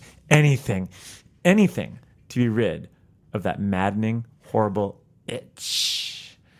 Right. like, just could you imagine just like pulling Itchy this thing? Just like tasty. there's, Itchy like, tasty. Uh, ugh, disgusting. Any other thoughts on Survivor Type? There's Well- a there's a adaptation, Mike. You Oh know about yeah, that? you guys like know the person, right? Yeah, so we've mentioned Bill Hansen, Billy Hansen. Actually, that's his real name. It's not William Hansen. It's Billy Hansen. His parents named him Billy Hansen. It's on his birth. We get it, certificate. Mike. Okay, I used to always uh, drive that home. So if he's listening, he's uh, might be uh, chuckling. But he made a short film, a dollar baby, that has made the festival rounds, and uh, it's it's it's very effective. And it's told from found footage. Instead of him finding uh, a journal, he had a camcorder. So he's like recording a lot of these journal entries in there. So it's really it, it's effective in the in the in the medium and the format. Except this is like a really small small island that he's on. He's not even on an island. I think he's on like some rocks Yeah. that were in the middle of the sea. So it's even more dire it- it's just really great. Like he he he manages to. I mean, because obviously it's a low budget movie, and you can only do so much with like the gore and everything. But it, yeah, it's it's it's surprisingly jarring and effective. And and at the end, they actually the people find his camera. Like the, they- they show who the people that find the camera eventually, and he's just like s- like laying there like as like a bunch of like just like a stump almost like the paranoid android video and it's just staring off like he's still alive and all and he's just Mm. Oh, like man. out of it out of his mind at that point It's Where can pretty you good. watch it? You can't really find it online. I think he, I- he gave me a Vimeo link a long time Oh, ago, okay. but it, it was in a lot of the festival rounds for a while. So Will we try to have that shown during our upcoming festival at the Music Box Theater, Mike? yeah, greetings from Castle Rock, July 27th to 28th, two day festival we're uh, having at Chicago's Music Box Theater. We are going to try to put in a lot of those dollar babies, Yeah. and Survivor type would be great. Yeah. Should people contact us if they have one they want to show? Yeah, totally. Cool. You know, especially if it's high res enough that we can kind of wedge in there. You know, Mm-hmm. My there's gonna be a lot 13 of year old downtime. niece who likes horror is going to be in town, and yeah. uh, I'm excited to show her some King. She'll love it. So yeah, uh, any other thoughts on Survivor type? I've got one. Oh. and I think it is that you know maybe instead of this cruise, he should have taken one of uh, Mrs. Oh, Todd's shortcuts, and then he wouldn't have gotten in this mess. Yeah. Uh, that is our number three favorite story, Mrs. Todd's Shortcut, which is maybe um, not, I think that might be surprising for some people. I was looking online, and this isn't generally considered one of the standouts of this book, whereas I absolutely love it. I yeah, love it. fuck them. I love it. I, I mean, obviously, it's not a horror short story, so that might have turned off. Um, what's the word I'm looking for? Basic Stephen King fans. the basic bees. No. Basic bees. Uh, no shots, obviously. We all have our own opinions. I think that I love the fact that this was in Red Book. yeah, Weird book. Red well, book. he said it was turned. He was submitting it to women's magazines, and it was turned down by two because of it was something about urine. Um, the way he. oh, a woman who like will piss down her leg or something Yeah. like that. yes. It's such a phrase to like stick to your guns. Like Yeah. he really wasn't like, I oh, I'll have take to- the one phrase out. Like yeah, sorry. It says uh, three women's magazines turn it down, two because of that line about how a woman will pee down her own leg if she doesn't squat. They apparently felt that either women don't pee or don't want to be reminded of the fact. Whoa. I wonder if he told the editors that. Like, I mean, that's uh, it's a harsh one, Stephen. so yeah, so this basically tells the story of it is Castle Rock, and there's a lot of fun Castle Rock references, which we can talk about later. But yeah, the it's it, they kind of frame it as a resort town here, and it's a town that people come to in the summer. And one of the people that comes from the city is this woman, Mrs. Todd, who has a well-to-do husband, and she's young and beautiful and interesting. And um, on a lead foot. She's yes, and uh, she's vroom. and there's an older local man who has a really lovely voice. I, I love him as a narrator Mm-hmm. of this story. Basically, uh, it's like it kind of chronicles just their friendship and and then the way that she kind of brags to him about all these shortcuts that she has. But then as she keeps telling them telling him about these shortcuts, they become more and more unbelievable. And then even the, to the point where sh- she's driving from what is it Bangor to Yeah. Castle. Castle Rock in times that aren't even possible. And so something is up. And then he drives with her one day and sees that she's taking some shortcuts that aren't really You're conventional. not going to find them on MapQuest. yeah. let's just say Google did not drive through here.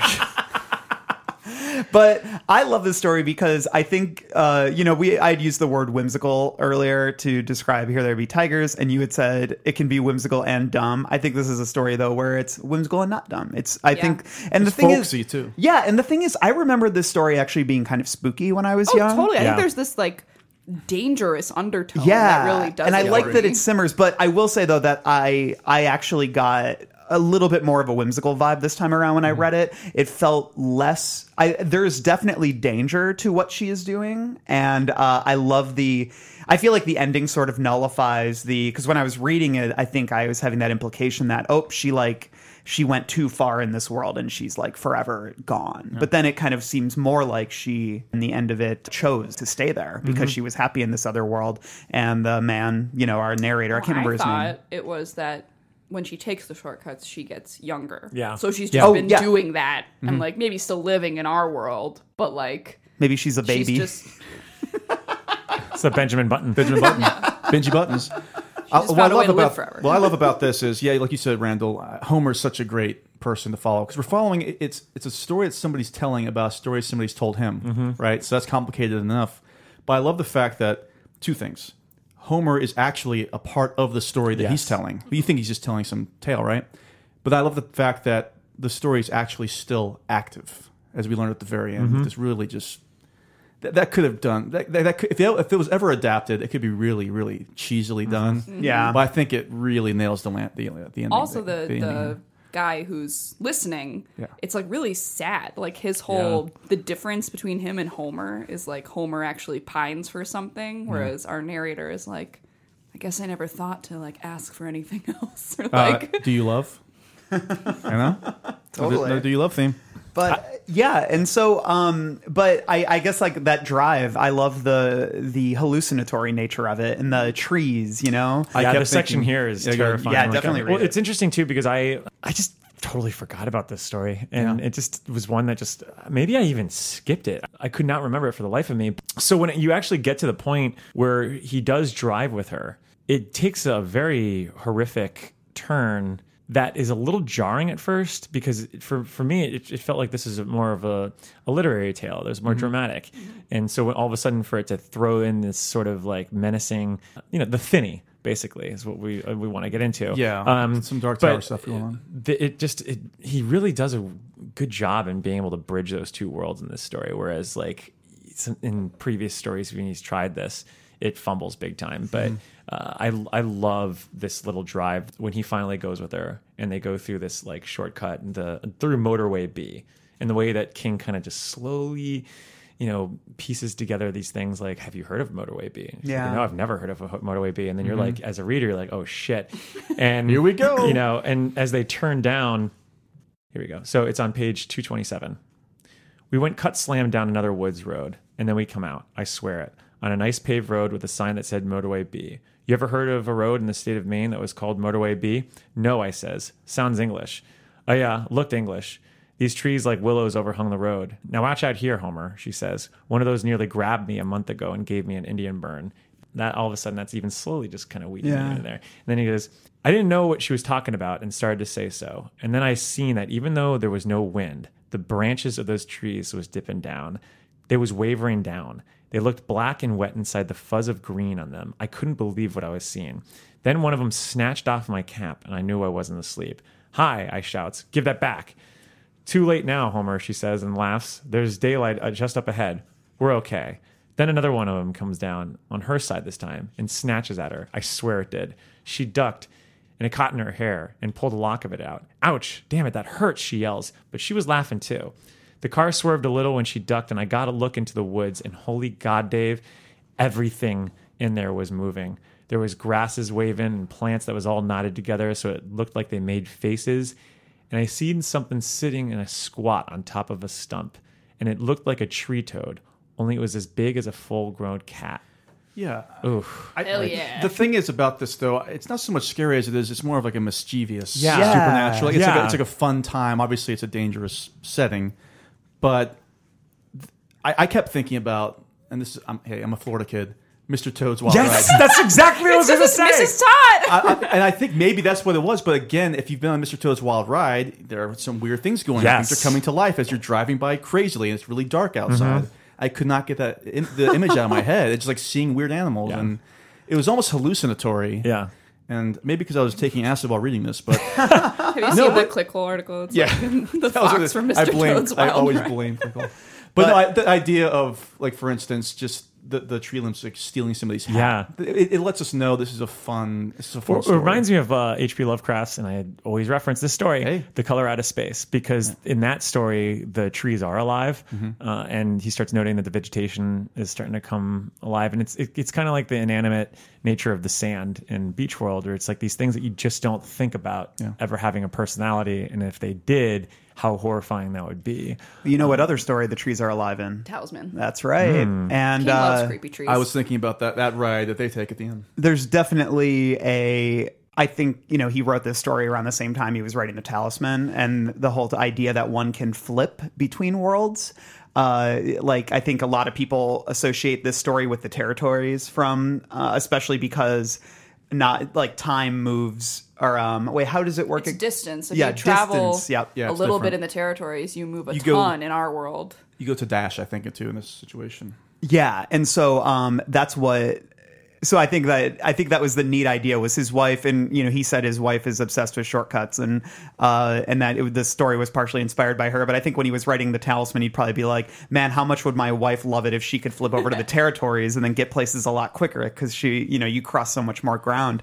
And uh, and so it's it's and I think that that's sort of how this uh, work came together, which is really neat. But uh, yeah, I do like that it kind of um, it does feed into the Dark Tower world in a lot of ways. Well, and they think that people have made allusions to um, the Dark Tower again with Oi, and they think that's a Billy Bumler that they ran into. yeah, because Because oh, you mean that, that she hit with that her she car hits later? because it says here. Oh, this is yeah. what I'll read- This is straight from Wikipedia, but it says after Mrs. Todd returns from whenever travels, hanging from the front grill of the car is a quote unquote horrifying rodent-like creature, described in the book as something that came from a mating of a woodchuck and a weasel, hung its hung it uh, hung its own self by the teeth.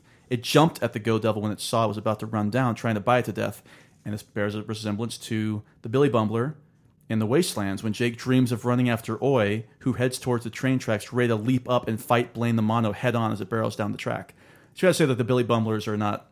They're unafraid and they will jump out at anything too. I, I, it's a fun little connection. I know I too. love it. And then also um, the high, like the motorway B is this is also from Wikipedia, but it's uh, hey, good reference. Hey, but no, um, Wikipedia.org. sometimes it sometimes it hits. It says the roads that Mrs. Todd discovers bear a strong resemblance to the highways in hiding in the Dark Tower Five Wolves of the Cala. Hmm. Father Callahan, introduced in Salem's Lot, travels these roads through Toadash space, discovering parallel versions of the United States. Yeah. So I think it's cool. Like I think maybe the the early seeds of kind of what the world he was going to create in the Dark Tower were really starting to sprout here. Did anyone else think of Judd during Yes. this? Yeah, definitely. the way that he talks to Lewis about the you know the past going ons within Ludlow was very similar to this. From I just I just kept seeing Judd as this old man. That Yeah. was this is kinda- Judd's happy ending. Yeah, right. No, seriously. Is this the one where he mentions Cujo? Yeah. he does. Talks about Joe Camber. Getting- Joe Camber's getting mentioned killed a by lot. His own dog. Yeah. Yeah, Yeah, they he always loves to reference like Bannerman and uh and and Frank Dodd. Yeah, and all those characters. Well, like, like, like Grandma, they mentioned going over to Joe Camber's Hill. Yeah. Mm-hmm. to play on. yeah, hey, he was a he was a Castle Rock fixture. So, yeah, right. I also actually think of the kick the can episode on the Twilight Zone. Oh yeah. Yeah. and the idea that the, the person that didn't kick the can is left behind. because it ends with him saying, "I could never leave Castle Rock." Mm-hmm. Yeah. It's so sad. It's another another s- allusion to this idea of having to leave and move on. Yeah. And I think Yeah. a lot of that ties back into King's own inner fear of like losing his bearing in his place and his you know in his setting, wanting to be wanting to still be a local, but knowing that he's he's a Hollywood type, or I would say a Hollywood king. or not just wanting to be known as a horror writer, but wanting to be known as something else. Yeah. too. Yeah, that's Yeah. an, that's interesting. Any final thoughts on Mrs. Dodd shortcut? It- We'd lo- it's- we'd love to see a again like a I thirty want minute, a Darabont 30 to minute do this. episode of this. Something like that. I think Darabont is perfect for this. Uh, Yeah. Just, Yeah. Just the the way because here's the thing like we talked a lot about this with the mist, and this is something I wanted I wanted to bring up for our Castle Rock programming is that King does this dance between horror and drama and beauty and and evil that is just really remarkable. And when he nails it, he really nails it, and it's just it makes that story that much better this short story is scary like Yeah. but it's also not scary at the same time like that whole sequence at the end when he finally goes to the house and the lights on Mm-hmm. even though she wasn't there bef- previously and he sees oi in the front of the car Oi. all that stuff is really menacing but at the same time i felt reassured that they were going to see each other again Yeah. so it's like this odd dance at the end and at the and it's it was one of the more heartwarming endings even Yeah, though definitely. it's at the end it's also kind of startling because Yeah. you're like what is going on And I kind of like It's that. that Yeah. weird nostalgia for like spontaneity and Yeah. danger and how I think he says at one point like she would kill you if she looked at you, but she wouldn't like mean to. It's Yeah. just that she's so powerful and like again this sort of primal. He compares her to like the goddess of the hunt. Oh, he, yeah, there's a Diana. lot of allusions to that too. I, I loved this story. There's so much that you could pull out of this, even just like the idea of regret and not taking chances. The way he wrestles with love in a lot of these stories, especially with Nona, but with this one particularly, is so honest and real that it makes me wonder if there was someone else in King's life. I swear to God, uh, I've brought this up multiple Yeah. times. He has this like whole thing where it's like you have the second chance with the person Yeah. you were falling for as like a dreamy-eyed teen. Yeah. And It doesn't have to mean that you didn't love your wife or that you weren't a good husband. I mean, it's in it. It's Dead in Dead Zone, Zone. yeah. It's in Mrs. Todd's Shortcut. I think he's just the, romanticized this period, like, and these women so much I think you know a lot of us do looking back in life and like where did we go wrong? What if I had done this differently? You know, I, I I think think- it's very relatable. I think it's notable to bring up wh- since we're in the top three where this was in our personal rankings. Um, Mike and I had this one at two, Yeah, I almost put it at one. Yeah. I really did. It's great. What did I have at three? and then yeah, you, Mac, and Mel were all three. Dan's at six. Dan I was know. a six. I, can't- I can't believe of all of us. I'm surprised that Dan. To be fair, t- six is still very high. Still high. But I'm surprised that uh, of all of us that he would have had the lowest. It's just what an asshole! he's a he's a he's a one little da- Dan, Dan's a one woman man, and uh, You can't imagine ever yeah, looking the other way. Um, uh, it was funny about this also. This also renewed my hope in the story because obviously we love the mist, right? And then it goes into Here There Be Tigers, and then it goes into uh, the monkey, and then Kane rose up. It's like this trifecta of oh my Uh-huh. god, how many more- awful. But then this comes along, and you think, okay, there's still possibly going to be more greatness to come in the collection. It's just such a cool conceit too. Yeah. The whole idea of like cheating the map and it's fun. doing the math. Like the math is a really fun part of it. Yeah, I As love somebody who that. practices Gerberlytics, I appreciate all the math work in this. I'd say it's one of his strongest endings in terms of how it's written too. Yeah. Does anybody want to read that last passage? The prose is great, and again, it goes back to a little bit of sadness to it. Yeah, yeah, I'll read it. yeah. Go for it. Let's see here. Starts with Olympus. Do the Olympus. Do we all just want to read it at the same time? I'm kidding. Yeah, yeah, Oh, don't let's all do do it. it. Oh my god, Oh my so gosh. annoying. Let's every do everybody do one word and we'll go around. Olympus must be a glory to the eyes and the heart, and there are those who crave it and those who find a clear way to it, mayhap. But I know Castle Rock like the back of my hand, and I could never leave it for no shortcuts where the roads may go. In October, the sky over the lake is no glory, but it is passing fair, with those big white clouds that move so slow. I sit here on the bench and think about Felia Todd and Homer Buckland, and I don't necessarily wish I was where they are, but I still wish I was a smoking man. It's conflicted. Yeah. what does he mean about the smoking? It's a callback to something he had been talking previously with Yeah. Homer. Yeah. And King does that a couple times in this story because like the whole idea of like how statistics change over time. And, Mm-hmm. Yeah. And, and I believe Philia brings that up again later on. And it's just really well written. Mm-hmm. Yeah. And, and I agree. It was like a beacon of light towards it early on because it, it follows some awful three of the stories. worst, Yeah. really. Yeah. Comparing good the stuff. ending to the reach though is, is interesting because it seems like the reach Yeah. it is the right decision to kind of stay with your own and only go out when it's your time to die, whereas this guy is kind of getting left behind because he won't leave Castle Rock. I mean, it, it it goes into my own personal mantra, which was why I think it really resonated with me is that like I would rather, I, I, I the idea of the question of what if has plagued me ever since I was little. It's why I'm I'm OCD. It's why I'm a, like a hypochondriac.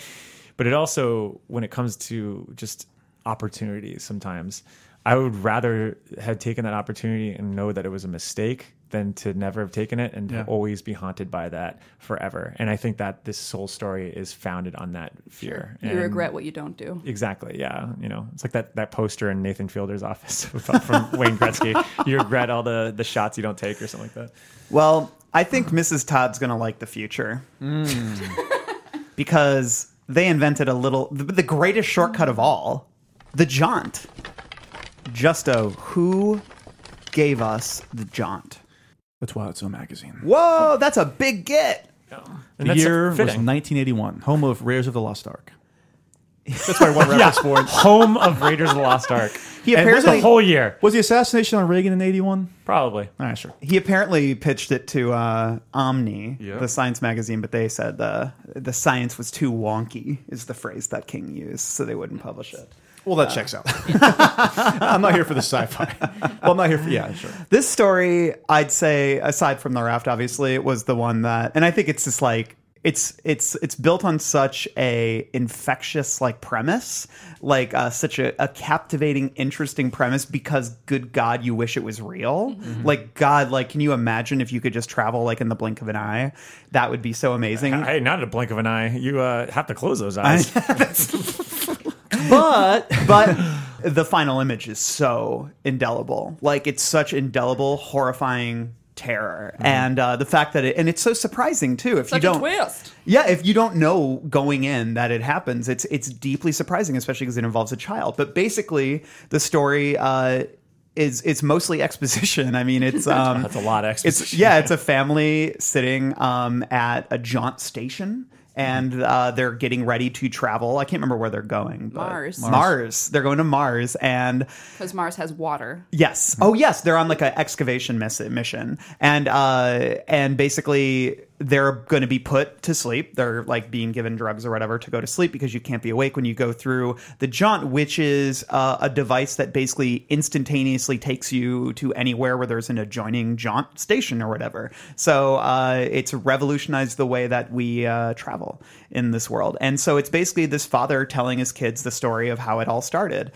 the whole point of his story is you must be asleep when you go through because anyone who's been awake that went through it went insane or just died. Mm-hmm. And so, uh, but then when they get through on the other side, everything seems okay until he realizes his son stayed awake and is like this little gibbering beast thing now and tearing out his own, clawing out his eyeballs.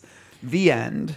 It is brutal because as you read it again, we've there's a lot of exposition. Obviously, we talk they talk about the first experiments and the mice and how the mice went through and they d- died immediately. But For only me, if they go through head first. that only yeah, only if they go through heifers. But th- for me, What happened to the mice? That's the key question. What happened to the mice? because they don't have the same brains that humans have, so like what were what was what were their reactions to the whole situation? You know, No, that's just what his kid keeps That's- asking. yeah. That the whole. I know. the- Well, the- I'm, now what I'm happened to thinking the about it. mice? What happened to the mice? Let's go back to the exhibition flashback. I always forget that prisoner Yeah, until Yeah. I reread it. Love and that that pri- prisoner. What does he say when he walks out? it's eternity in there. Which reminds me of Reagan in The Exorcist when she comes out and says, "You're all going to die up there." Speaking of Reagan, it was 1981. You were right. Ah, a little AP history, Justin. yeah.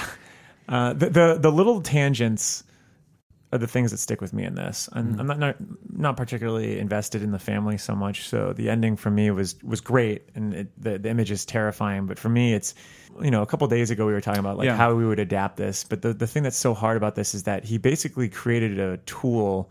Or a device that it almost seems like you could actually make a whole series built upon this idea of the jaunt because it's just a medium for so many things because it's so crazy and it's so wild and there's so many different things that you can do with it and he does in this story i mean there are a number of tangents that he goes on that would easily be an episode of some sort of thing or whatever like the thing with the wife That's that's the is scariest the thing that one. scares me the most is like this idea that she's bouncing for eternity Oh, yeah. without us without any sort of body or anything it's just this constant echo that she's going to have to be on forever and that was just one little line that they kind of you know throw out there This is King sci fi I like. Yeah. There's no made up languages, there's no droids. There is like. There it are is- some new dollars. I forget what Oh, he yeah, the calls new- currency in here, but I think it's new bucks. new bucks.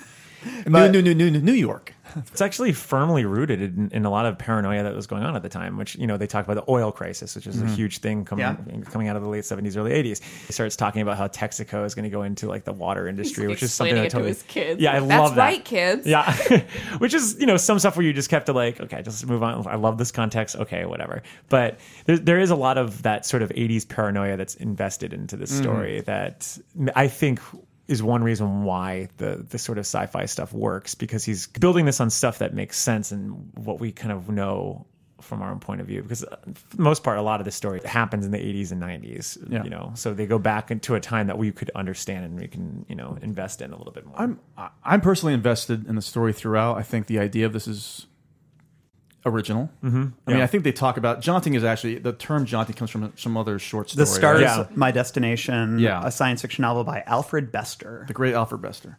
which Um, is totally king. We're just getting in. Yeah, his own his own Exactly. influences. Yeah, but ah, the ending, Yeah. is- I can't say enough about the ending. It, it really might be my favorite King ending of anything. so good. It's so. br- I I remember reading it the first time and thinking, "This is interesting." You know, okay, how is this going to end again? Because you still just can't imagine that King is going to go there. I, At least I couldn't. And when he does, and it's that that that image of just this this this man child with I kept imagining like salt and pepper hair and just like dead like bloodshot eyes and just kind of ashen face and then the digging of his own eyes and it's just the mother screaming. I had forgotten some of these stories when I first read it, you know, 15 years ago. Yeah. I never forgot this story, Same. and I never forgot the end of the story, and it's so fucking good. And I know they're trying to adapt it. yeah. It's been a while since they started trying. I well, think. no, I they mean, mentioned Right, within and the last Andreas year, Machete wants somebody- to do it. isn't it? I think it's officially confirmed. Yeah, isn't within the it? last year, we talked about one of our earlier episodes, but I Yeah. Mm-hmm. don't know. I, I think for me, this is like a forty-five minute episode. on HBO or some something like that. I don't think this would work as a two-hour movie. We I talk. don't- Yeah, I I agree with you. I that- don't want to. I don't want to see. No, I don't what want to they're see seeing. anything. And that's the fear. Because then it could become like Interstellar where you just Yeah. follow the Where it's just like, oh, this means that they're going to be out for 17 years. I do agree that this shouldn't be a movie, but um, I love the idea because I think we talked about this in our Lobstrosities episode, which you should go back and listen to, listeners. It's a new section where we watch uh, bad Stephen King sequels and try to see if there's anything good in them. Um, anyways, we talked about the concept of of you know are there malleable structures in King when we look at the entertainment of today where because there's so many children of the corn sequels right like is there a property now that they could do that with um, but how does that manifest now and i guess the way we were kind of talking about it is like did they do like a tv show and i kind of love the idea of a jaunt tv show Mm-hmm. like to exist in this world and this technology sort of forming the spine of the show and like what are its like the mysteries of it i kind of love like this short story just being a stepping stone to exploring a world with that kind of capability and, that's what I that mean, kind of yeah. danger Yeah. I think it's really neat. Obviously, I think it would at some point probably reveal what's inside, which never should be revealed um, because that's what makes it horrific. And I guess that's the the perils of adapting this. I I, just don't know. always What, sorry, Matt, you- you. I, well, I mean, what do you guys think is inside? Like, I always just pictured it as as just whiteness for a billion years. yeah, It's weird. Like, I kept thinking it's of just um, time. Like, I guess they- for me it was time. Yeah. it was always just time. Like you were just you existed in nothingness for yeah, however many millions of years. I kept picturing. I, th- I talked to you about this, Mike. Um, the old short film, "A Trip to the Moon," where this really weird space aesthetic that's out there. Yeah, that's where the this Tonight Tonight video. Yeah, it's the Smash Puppets. They kind of pay homage to that. It's just this endless kind of gray, like like moon landscape, and it's constantly moving, and there's just stars forever, and that's it. It just, it, it's constantly moving, but nothing. It still kind of looks the same. It's almost a dreamy like. I, but but again, it's so hard to explain. The genius of the story is we don't know. The narrator doesn't know what this really what really goes on in there, which is which is something I love. And that, that goes to my fear about, like you said, Randall, if they were to adapt this into, a, especially into a TV series, inevitably they're going to show what's in there, and inevitably it's not going to live up to our expectations. it's just not, you know. I um I also I was joking. I was talking to somebody about this and I was joking that it's like the Simpsons version of hell in there where it's like, you know, uh, like a donut machine shoving donuts in your mouth or like like, you know, a Satan just poking you with a pitchfork in the butt over and over again. like it was just this vision of hell that is like very comical. Um although I, I, I think the short story is proof that King's strongest suit is and always will be world building. Like Mm, yeah. he's as, as as heavy as it is with exposition. I, I just love. I just love the little tangents. Like you find out what the mafia is doing, which of course the mafia would be there. You you, you find out Richard, like that Gene- Richard Genelli's involved. Richard Ginelli from could- Thinner. Yeah, yeah. He's probably put the um. That's where he put the Gypsy Man in. Everything that's going on in the world, and I just wanted to know more and more and more. Even I didn't want to know anything about what the John is. I just wanted to know what people were doing with it, and that's what's that's why I was yeah. It's like to the idea that it could be this own series. Just seeing what people are going to do, and and like that. ugh, God, the Mrs. Michelson thing is is still like the scariest thing to me. The the, the lion, the way he writes this is great too. It's uh, Michelson had pushed the nil button on his jaunt board, erasing each and every one of the hundreds of thousands of possible portals through which Mrs. Michelson might have emerged. Anywhere from neighboring Reno to the experimental jaunt station in Io, one of the Jovian moons. So there was Mrs. Michelson, jaunting forever somewhere out there in the ozone. Ugh, god damn But I it. also love how they can't really accuse him of murder. No, right? yeah. that's a no, nice twist. No one can prove she's dead. Yeah. Like, God, I think teleportation is like just a great conceit for any sort of horror, right? I mean, you got the fly, Yeah. and you've got all the arguments about the Star Trek transporters being like, oh, so do you die every time you go through those? And it's a whole new person Yeah. with your memories, but the original you is actually no longer in existence. Like, thinking about the implications for your consciousness of teleportation is something that I could talk about for days. Like, that's what I'd do if I was in the jaunt forever. I'd be afraid to take. That Um, I also jaunt. like the way King nods. He has a little bit of uh, uh, idealism, like history with. Uh, he talks about President Hart. Um, like he said, the two great presidents or the great heroes were Abraham Lincoln, President Lincoln, and President Hart. And This Hart supposed to be Gary Hart. yeah, Gary Hart, who uh, who like basically I think who he was because he was involved in the he was a and the front fair. runner. Yeah, he was a front runner though for the Democratic nomination in 1984 for president, but he lost to Walter Walter Mondale for you know unsavoriness. But I think his policy policy wise and uh, politics wise, King was really into him, and he was I think a very at least somewhat progressive candidate at the time. Although I was a child, so He should have run for the Republican Party in 2016. Listen, you know, we don't talk about politics on this show. Oh, I have a, cu- I have a question. Who has the rankings pull up? Who, so who had this at number one and who had this at number two? And number I've, three. I've always said this is my favorite Stephen King short story. Yeah, I think it's It my was- number one. It was number two for me. You had it at number one, and Dan had it at number one. I had it at number three. Randall had it at number three. Mac had it two. Mel had it. wait, what was your. So yours wait, is you- number wait, you three? just said it's you I know. always It said it was She your said it favorite. was. Oh, okay, Randall, so what were your top two? my top two were Mrs. Todd Shortcut Okay, and the gotcha. raft. Yeah. Um, Same here. Yeah, but I will say that we haven't talked about it yet. Spoiler alert: the raft is going to be number one if you haven't figured it out yet. But I really do go back and forth on this. I think Hmm. the top two are interchangeable. I really do. my only my only the only reason why I didn't make this number two for me is that I just think from from a writing standpoint, I think Mrs. Todd's shortcut is just f- far superior. There's no Like, there's no this- character work in this story. Yeah, It's a tough- it's tough to compare it to, This is though, all you know? pure idea, Yeah. and it goes back to what I was saying before with Beach World. Is that like this is something that sticks with me purely because of some of the more situational elements in there. And I agree with you, Mike. know, that's that's like- why I chose it too. But I Yeah. love, But this still, but I love it. Yeah, It works Like, for what I it mean, is, that's- I mean, you absolutely. you we met up like literally right after I had finished rereading it, and I just was like in a daze for like Yeah. an hour because I just couldn't like stop thinking about that Mrs. Michelson thing. Like it's so fucking cruel and I Yeah. mean, she probably awful. just like becomes a god.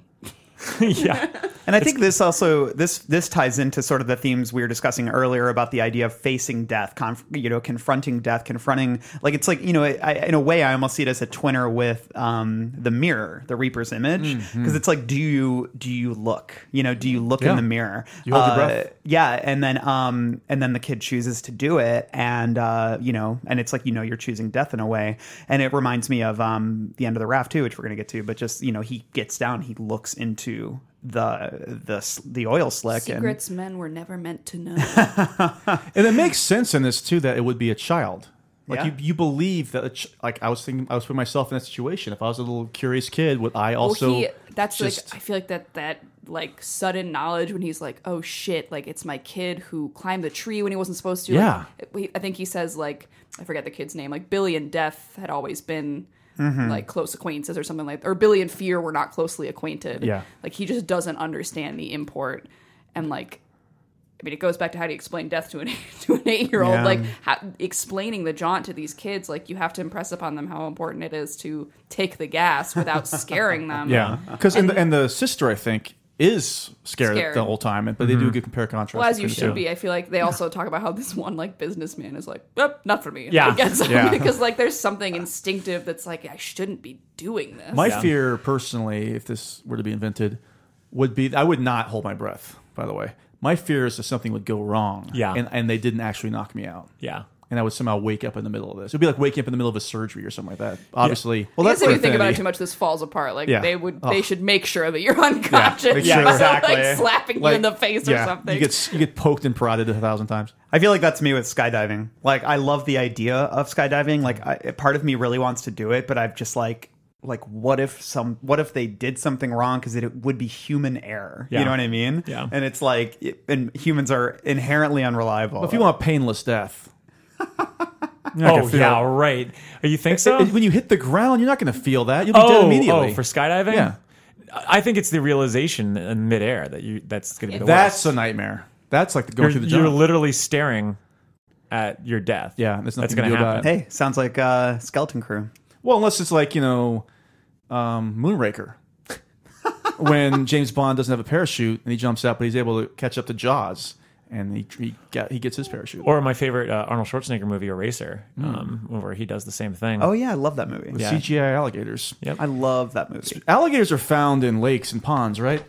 All right. wow, way to steal the the last one. What, what, what else, Randall? What else are found in? well, you know, Justin. What were you? What were you gonna do? Just gave swooping in. No, go ahead, Randall. love it. No, Love it. I, I'm. You're not. You, you are being robbed of my great, great. I don't know.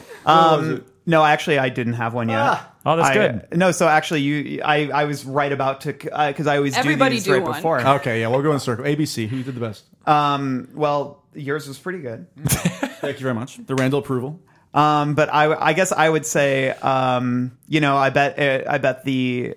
I bet the jaunt requires a special kind of oil to operate.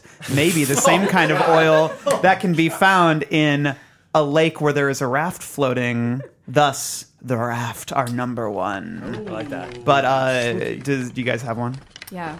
What's scarier than floating through nothingness forever? Floating in the presence of a weird ass oil slick On what? on a lake and on a raft. on a raft. yeah. On a lake and Mike, anything? Well, on a long enough timeline, the Johns is well on a well on a long, Take two. on a long enough timeline, the John has got to see some hunks and babes, and that's what we're definitely getting in the raft. Yeah, My B one would have been. Do you think Deke would have pulled held his breath? Who's Deke? Well, let me tell you about him. I actually really like. Um, Love Deke. I like that you say. Like, I know this is that was funny, but it's like I kind of like the teen iconography Yeah, here and the totally. way that it plays on sort of um you know horror like horror tropes. Well, it's like that movie that Final Girls that came out like Yeah. a few Yeah. years ago. Yeah. This feels like King doing that. Yeah. You know, it's like he saw enough Friday the thirteenth movie and he's like, All right, I got it. I'm gonna fucking torture these these and it, motherfuckers. satis- it satisfies in the same way as you know a slasher movie or whatever. 'cause Oh, yeah. it's, it's just one by one people get picked off, and they're awful but, human beings. But yeah, but at this, yeah, it's like it's All of them. Oh, they're, oh, they're pretty half bad. of them are bad. Oh, they're all the other half bad. are fine. In- in this, in the movie, they're all awful human beings. No, I actually don't but I think, think they're in this, they're Randy is half of them fine. Are and they're all a his, bunch and of his, schmucks. his GF is fine. No. Look, I'm going to always argue the fact that we're watching or reading about four dickheads who find themselves in a very precarious situation. It's true. In which they are literally being eaten by the very think lake. Randy's a dickhead? I think he's a dick. Why? He's like he, even then he's like still trying to like the way even the way he like sleeps with the girl at the end even knowing that like sh- that it was going to be a problem. Oh, I'm watching the raft. Like I don't you know, think I'm watching he's bad. Ah, he's kind of a schmuck. I think they He's kind of both- a schmuck. They're Sure. both schmucks. Oh, they're schmuck. There's no difference between schmuck and being an asshole. He's you know? not. He's not a hero though. No, No. No, nobody. That's what I'm He's saying. just a like, normal guy. Yeah. you- everyone else. I mean, like he. I mean, he literally lays this woman down, knowing the what is going to happen. I mean, they, he just watched his best friend But they're under torn into the goddamn raft. they're under Right. the hypnotic effects of the raft and they're so cold. Yeah. They're So cold, buddy. like, It's funny. you They're gotta cold. fuck. They're young, and guess what? They're horny. You know, it's funny. I feel like this is the uh, reverse of when I had a problem with the sex scene in The Mist, Mist, and the yeah. two of you didn't, and now this time, Mike, Hey, it's you're on bookend. the outside looking into the raft. I Hey, hate, look, I'm all- all- I'm all for the sex I hate scene. the sex scene in the, in Hey, hey, the, hey. the mist. I love the sex scene in the mist, and I like the sex scene in this too. Because I like how we- don't we mind- love it. I, I, I love. love I it. love the idea they're going to the bone zone. My, what I don't like is the fact that I, I'm not going to say that he's a good person though, because you- look, I would have. I would have. I would probably go to the bone zone also to keep warm. I'd keep my fucking eyes on that goddamn thing, and I would say, "Stand up right now," as opposed to just being like, "Oh, I'm in. I'm, she's Yes. so warm." you can also bang standing up.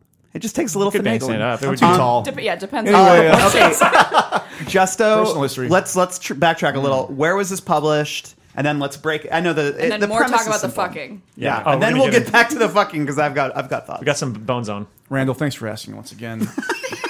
the year was 1982. Ooh, good year. E The publication E E.T. was, Blade Runner. was Gallery.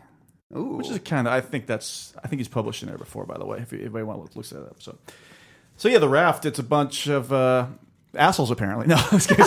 no, there's some, there's some The college monkey. students. The monkey was published there. Oh well, there you go. Yeah. another classic. Uh, uh, four kids from Horlicks University. By the way, Horlicks University is from Creepshow. Um, Creep show. Great.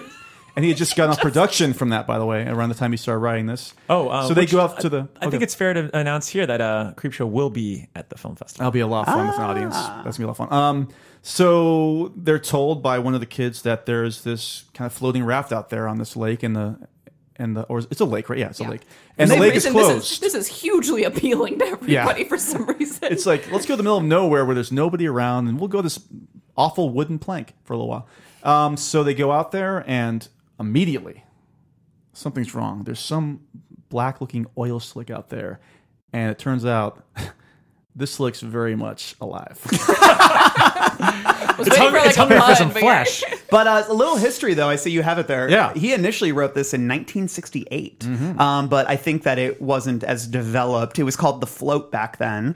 And uh, he said that he, he like, because it was, oh, he said it was published back in 1968, but he never got uh, a copy of the actual magazine where it was published, and he never saw it. So he he actually said in the in the notes in the book, he he says, uh, "If you actually have a copy of this, please Xerox it and send it to me." It's not out there. Oh, he has a very lengthy digression about this in my book. well, yeah, There's some great. I, I think the outro of this introduction is incredible, though, where he says, um, "I know, I know, but in those days, I only had two pairs of pants and three pairs of underwear, and beggars can't be choosers. It was a lot better than spanking lesbians. Let me tell you." I just like to think. I just like to make sure it was published someplace other than the Dead Zone. hey, Said he had him go to the Bone Zone. I should say Yeah. gallery, as we mentioned last week, uh, where Caffrey and I um, hilariously looked this up on Wikipedia. The uh, example of the cover of you know what gallery magazine is is Jenna Jameson. The thing who's is Jenna Yeah, Jameson? Mike. Who's Hot- Mel Jameson? uh, porn star Jenna Jameson. Oh, okay. I, and, I- and, I and the never heard of her. subtitle is Hot Lipstick Lesbians in Love. So Yes. this story, again, just like Word Processor of the Gods, is that this is this is a perfect story Yeah. for, for its thing. And and we talked about it last week, but it, there's you also get Heather Graham, Woody Allen, and Pennywise. And I'm thinking it's the California punk rockers and not so much the clown, unless they got, you know, Tim Curry to dress up and do the interview. Hmm. Oh my god. Yeah, he has a whole story about like he actually got paid for that, which he wasn't used to, and it helped get him out of a parking ticket or not a Yeah. parking ticket. He was stealing road cones. Yeah, what a weirdo. Um, it's a weird story, but let's talk about the story itself. So, four kids they go out to this raft, and I'm I, I got to say I'm a little surprised that you guys are trashing the idea of hanging out on a raft uh, in the middle of a lake because in the middle of like September. Okay, that's that. That is the cold, point. yeah. But well, that that's I, I'm I'm in contention with that too. But w- this story always resonated with me because when I was young, I used to visit um, my parents' best friend's son. Matt was like my best friend, and he had he lived on a lake, like a very small lake. Uh, and what state are you from again? Michigan. Oh, there you go.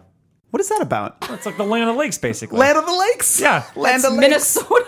No, no, but like there- there's like Isn't millions that of also lakes in like a- Michigan. isn't that butter or something like that? yeah, it's, bu- it's butter. Uh, but- more of a country crock guy. But Landolex. No, but the uh, there was a raft in the middle of this lake uh, that we used to climb up, and we would. It was great. You know, you would just you climb up. I did Oh, you it jump at, at off. sleepaway camp. It was amazing. it's Love it. fun, I- but, but I'm I- not going to drive. What like you know? oh, I when you want to do something fun, The, possi- the possibility of seeing some hot teens Yeah. in their bathing suits. Uh, yes, please. sign me up. Uh, sign me up. Is there any room? Let's just say a little Justo would have gone for a little swimmo. wow. Okay. but uh, so my sleepaway camp was all girls, by the way.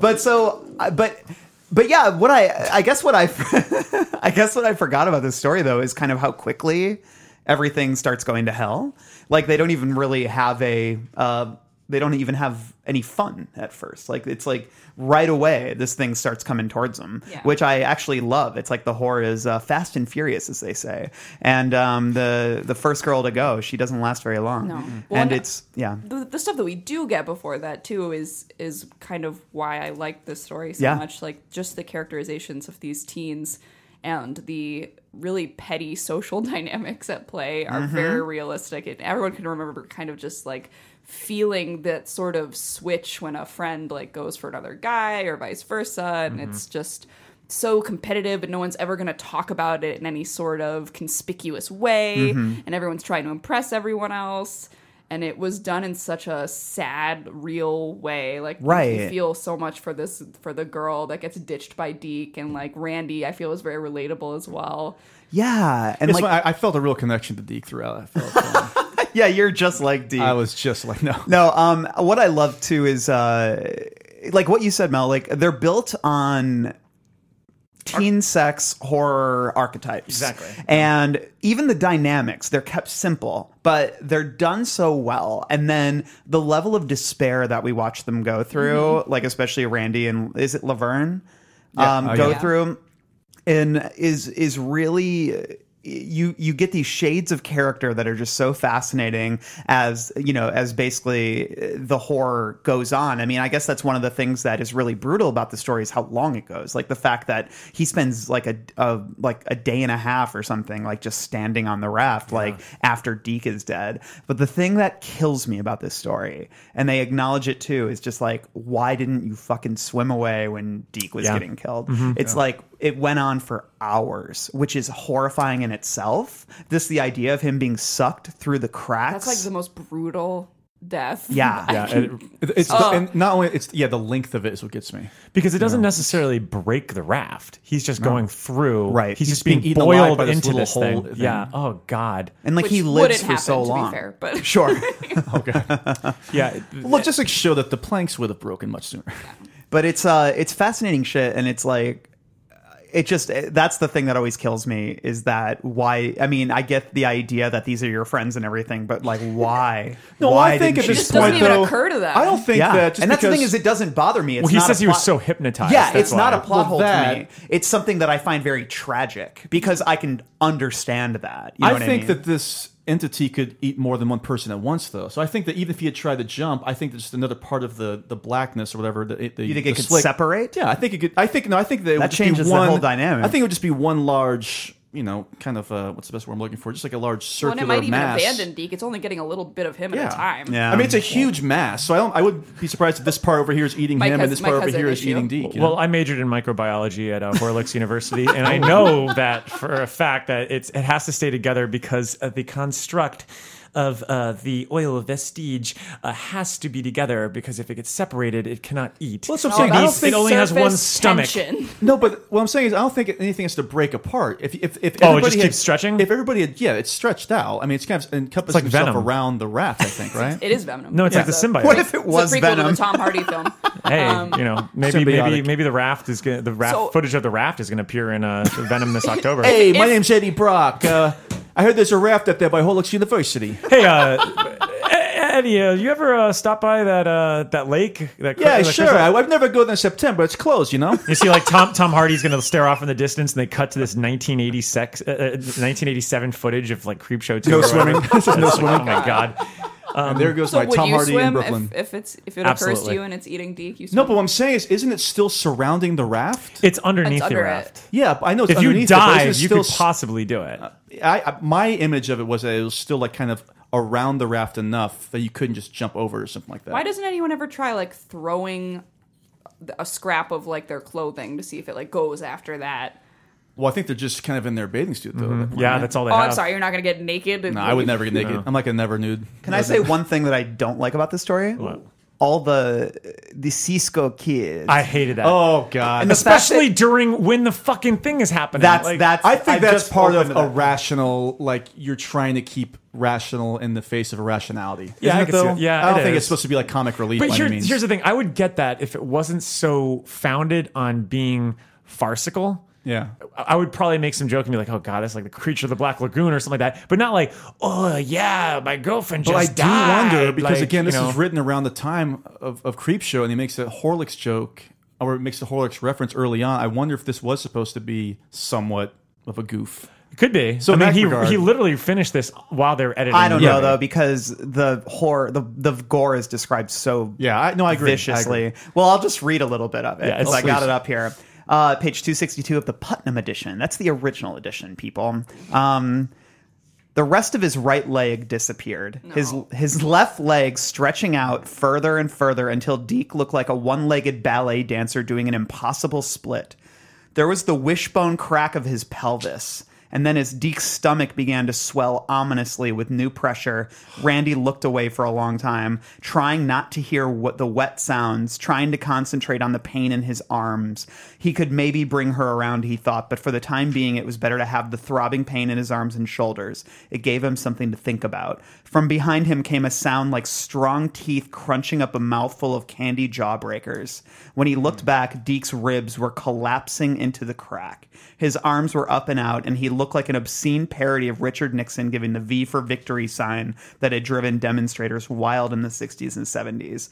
And um, And I even though love this too, his eyes were open, his tongue had popped out at Randy. Like I guess maybe like as vicious as, as it is, there are these like like what you said, Justin, there are these like moments of pitch black comedy, like the Ri- the Nixon thing, his tongue Yeah. being out. Like I guess King is just like it's it's such it's like that sick sense of humor that nobody laughs at but somebody thinks is funny, you know. The last time he looks at, at Deke, he see, it looks like he's waving at him. for yeah, instance. like that kind of because his image would be hand weird, starts too. moving as it goes through Um, the crowd. There's we could probably read about f- five pages worth of just how disgusting this is, but for me, it is while Deke is still dying, I believe. I don't think he's been he's not I don't think he's dead yet at this point.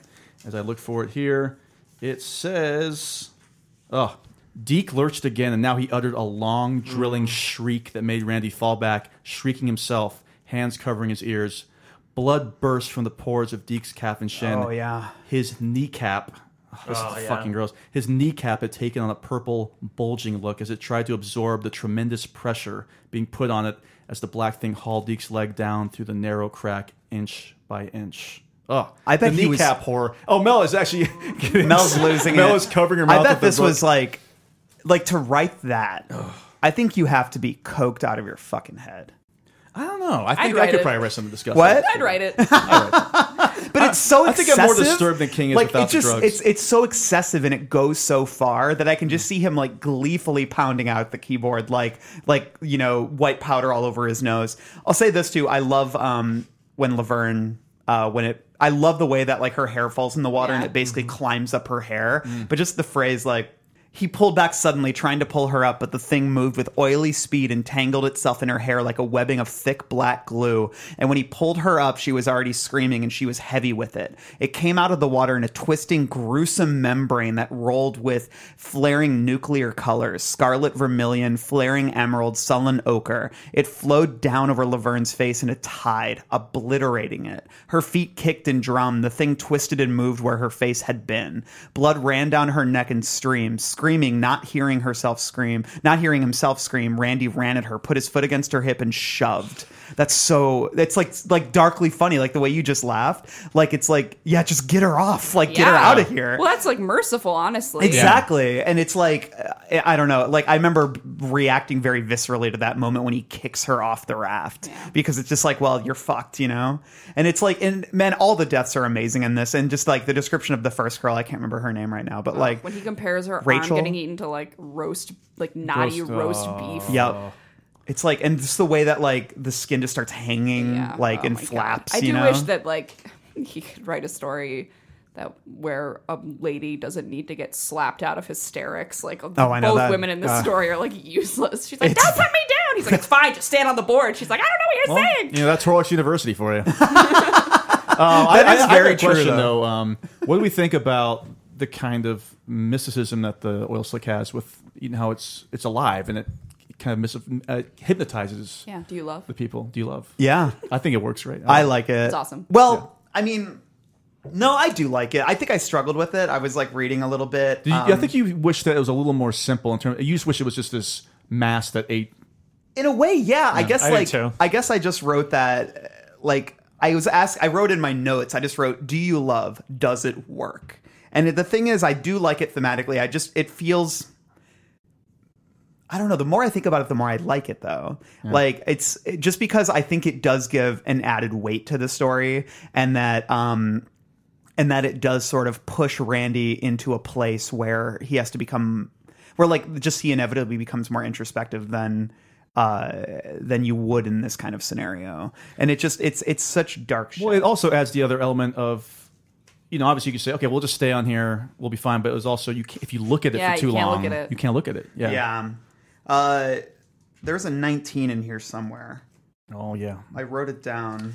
You know, I, I think this all, it's weird. I think this also still goes back to the idea of mortality because you have these vibrant four teens that are just so sex crazed. They have these great bodies, they're beautiful. And what happens to them is just some of the worst body horror that King has ever written.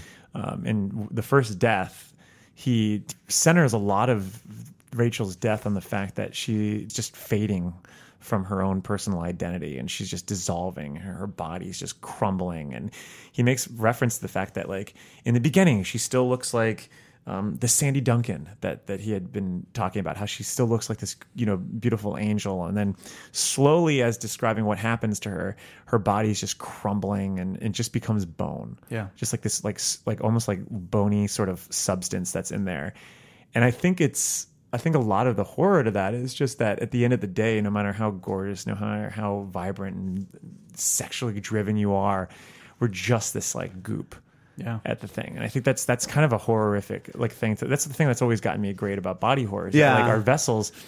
We're just walking We're roast just beef. we really are just walking roast beef. And like at the end of the day, like I, I follow a lot of Reddit threads, and Hmm. uh, one of them is uh, WTF, and then there's another one that I, I It's about Mark Maron, right? yeah, d- yeah, it's about Mark Maron. Uh, but then there there are a lot of like horrific stuff that I, I love just to kind of look at, just to see the oddities of the world and all. And they re- recently posted this one photo of just like a spinal cord, eyes, and a brain, and that's literally what we are. That is why I feel uh, I can watch horror and read horror all day long, but I am still affected by reality with like realistic violence. Oh, yeah. Like, I still cannot watch live leak stuff. I can't. I would be able to see something like that. Like I Yeah. can still separate the, f- the fiction from nonfiction, which I, guess is a good There's thing. a- I there's guess I can't a- deal with it. I think it's a short story originally, but there was an adaptation made of it, and it's two men talking at a diner, Mm-hmm. and it gradually becomes clear that they're not human, but they're talking about humans, and they just keep saying like. No, they're just made of meat. They're walking meat. and the other one like can't understand this, and he's like, "Okay, but what else is in the meat?" He's like, "No, it's just meat." And they they flap their meat around to make noise, like meat noises.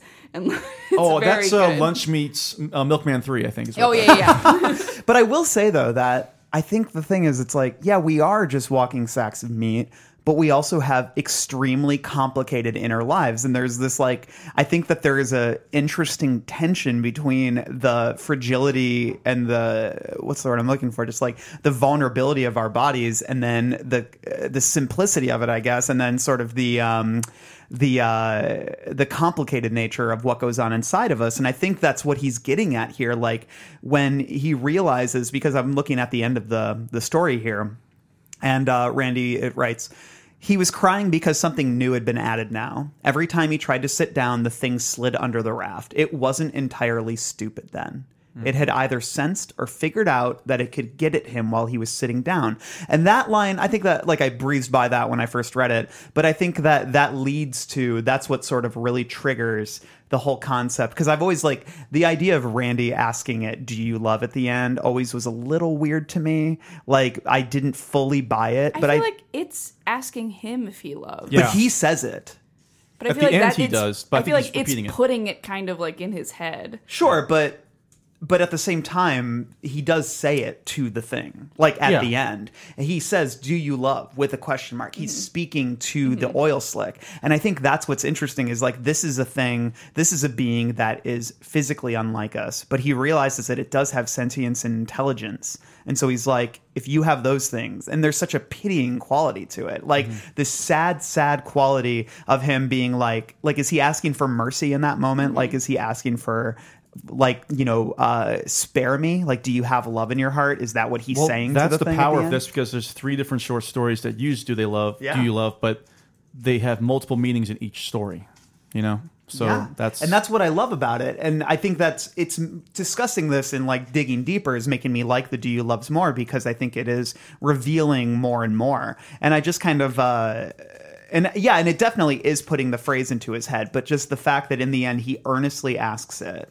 Um, and then I that just the ending is so freaky. It's just like the colors began to form and twist. This time Randy did not look away. He whispered, "Do you love?" Somewhere far across the empty lake, a loon screamed, and that's the end. And it's just Ah, Oh, and I then- love that. And And he's also, also, and maybe he's, he's the also, loon that's screaming. He's also singing at the end here, just like um, Rand and uh, in uh, hey Rand, Randy, Rand, Mm, and my name is hey. Rockin' Randall. Randall. Rockin' Randall. And uh, uh, but uh, there, are, like that whole concept of uh, there's a twinner quality to that too. Just like uh, these people who have submitted themselves to whatever demonic force they're up against, or or overwhelming force they're up against, and they're just like singing a pop song as they kind of fade into oblivion. I, I just don't think it's so coincidental that the majority of body horror stories have are so intrinsically tied to sex Oh, and, yeah. and, and prowess. I mean, look at Sex the fly. is gross as fuck. But, it, but, but it's but it's also if aliens came down and saw what we did to Great Life, but, but it's not. But it's but that, that's not what I mean by it. I mean it in the sense that it, it's something that we prioritize over everything, and and there's like a lot of you know,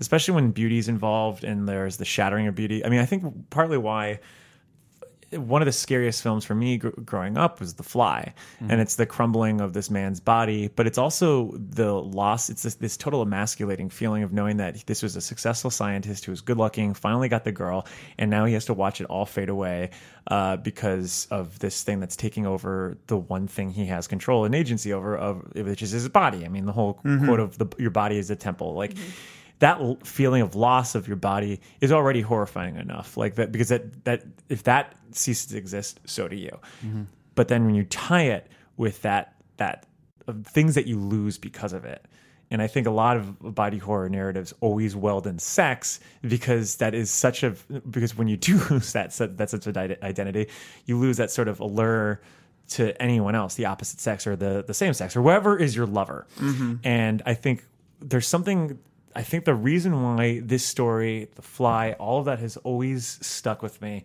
is because that loss is so like horrifying in a weird way of just that of that having it all and then all of it being cruelly taken away and and and it's kind of depressing it's like it's it's it's uh i can't fucking explain it it's something that's stuck with me for for decades that i just don't understand why like i just feel like that that sexual tension or the emasculating feeling or the loss of it tied with that bo- body horror it's just there's something there there's just some, that weird marriage and i don't know what it is i don't know if it's just because you're not only losing yourself but then you're losing All your potential. yeah exactly Well, that yeah goes back to what we were talking about earlier about uh, skydiving, Randall, where you said like, okay, you find out the parachute's not going to work, but you know there's nothing you can do about it.